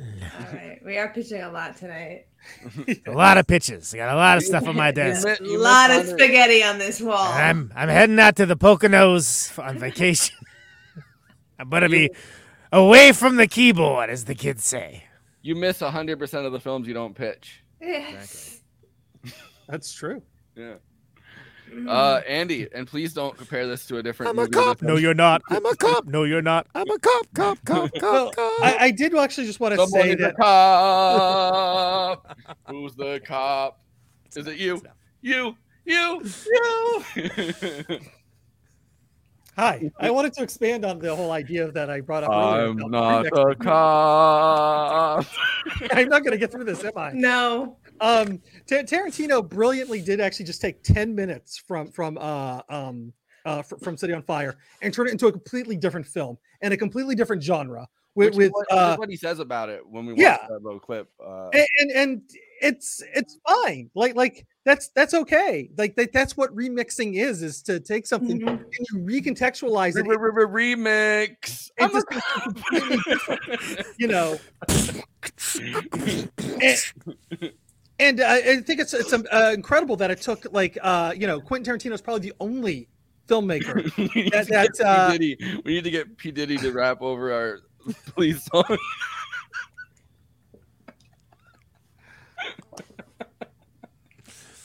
I'm gonna Go give you an award if you finish your thought, Andy. I'm gonna give you an award if you can get to the end of the sentence. But yeah, no, the, the the fact that Quentin Tarantino is probably the only director that that that actually participates in this kind of remix culture, uh, and I can't I can't think of anybody else. Uh, you know, to to even the same lo- a degree of uh, as we mentioned before, Yeah. Paul's Boutique, uh, which I think is a watermark, like like a watershed album of of sampling. Like like it that is. is canonically is. Yeah, you're right. yeah, yeah. I mean, like I could, you know, Funky Cold Deemer, uh, by, by uh, Tone Loc, I think I think also does a great job of like distracting you from what song it is, even though it's it's Right. Janie's crying. Um, but but you know, like you hear it and like I I Oh yeah, okay, okay. Uh, for But, a like, second, I thought you said Funky Cold Redeemer, by the way, which was. Which which is definitely sounds like it would be something that's on like one of these faith networks. Yes. Well, where do you see the Funky Cold Redeemer? My You know DC talk. There's a little guy known as JC. You kids like Funko Pops? Well, someone else was funky and My main man, yeah. the Christ. He is risen. Yo, how how is Adam how is Adam Devine such a good fucking youth pastor and the Righteous Gemstones? Oh, like man, he's he, bring- he brings Yeah. that energy like a hundred. I never would have guessed that when I saw him Workaholics, but Yeah, anyway, Andy, yeah. remix culture, Paul, Paul's boutique. I agree. Yeah. Yeah, and Quentin Tarantino comes out the gate basically taking this this uh, new form of recontextualizing older music and applying it to film, and, and then being able to grow as an artist out of that. Much and like you know, like the Beastie Boys uh, through the '90s, you know, Sure. grew out of what Paul's boutique was and into uh, a very interesting band. Um, you know, which keeps getting reused in Star Trek movies. I don't know. That's weird. But um, which Quentin Tarantino almost made a Star Trek movie. So there you go. There's the connection. Um, All right. Well, we've figured it out. Catch us next week for Mulholland Drive. Also, K Billy, Super Sound of the 70s weekend, just keeps on a coming with this little ditty that reached up to 21 in May of 2022. This is Conan Neutron with the Movie Night Extravaganza theme song.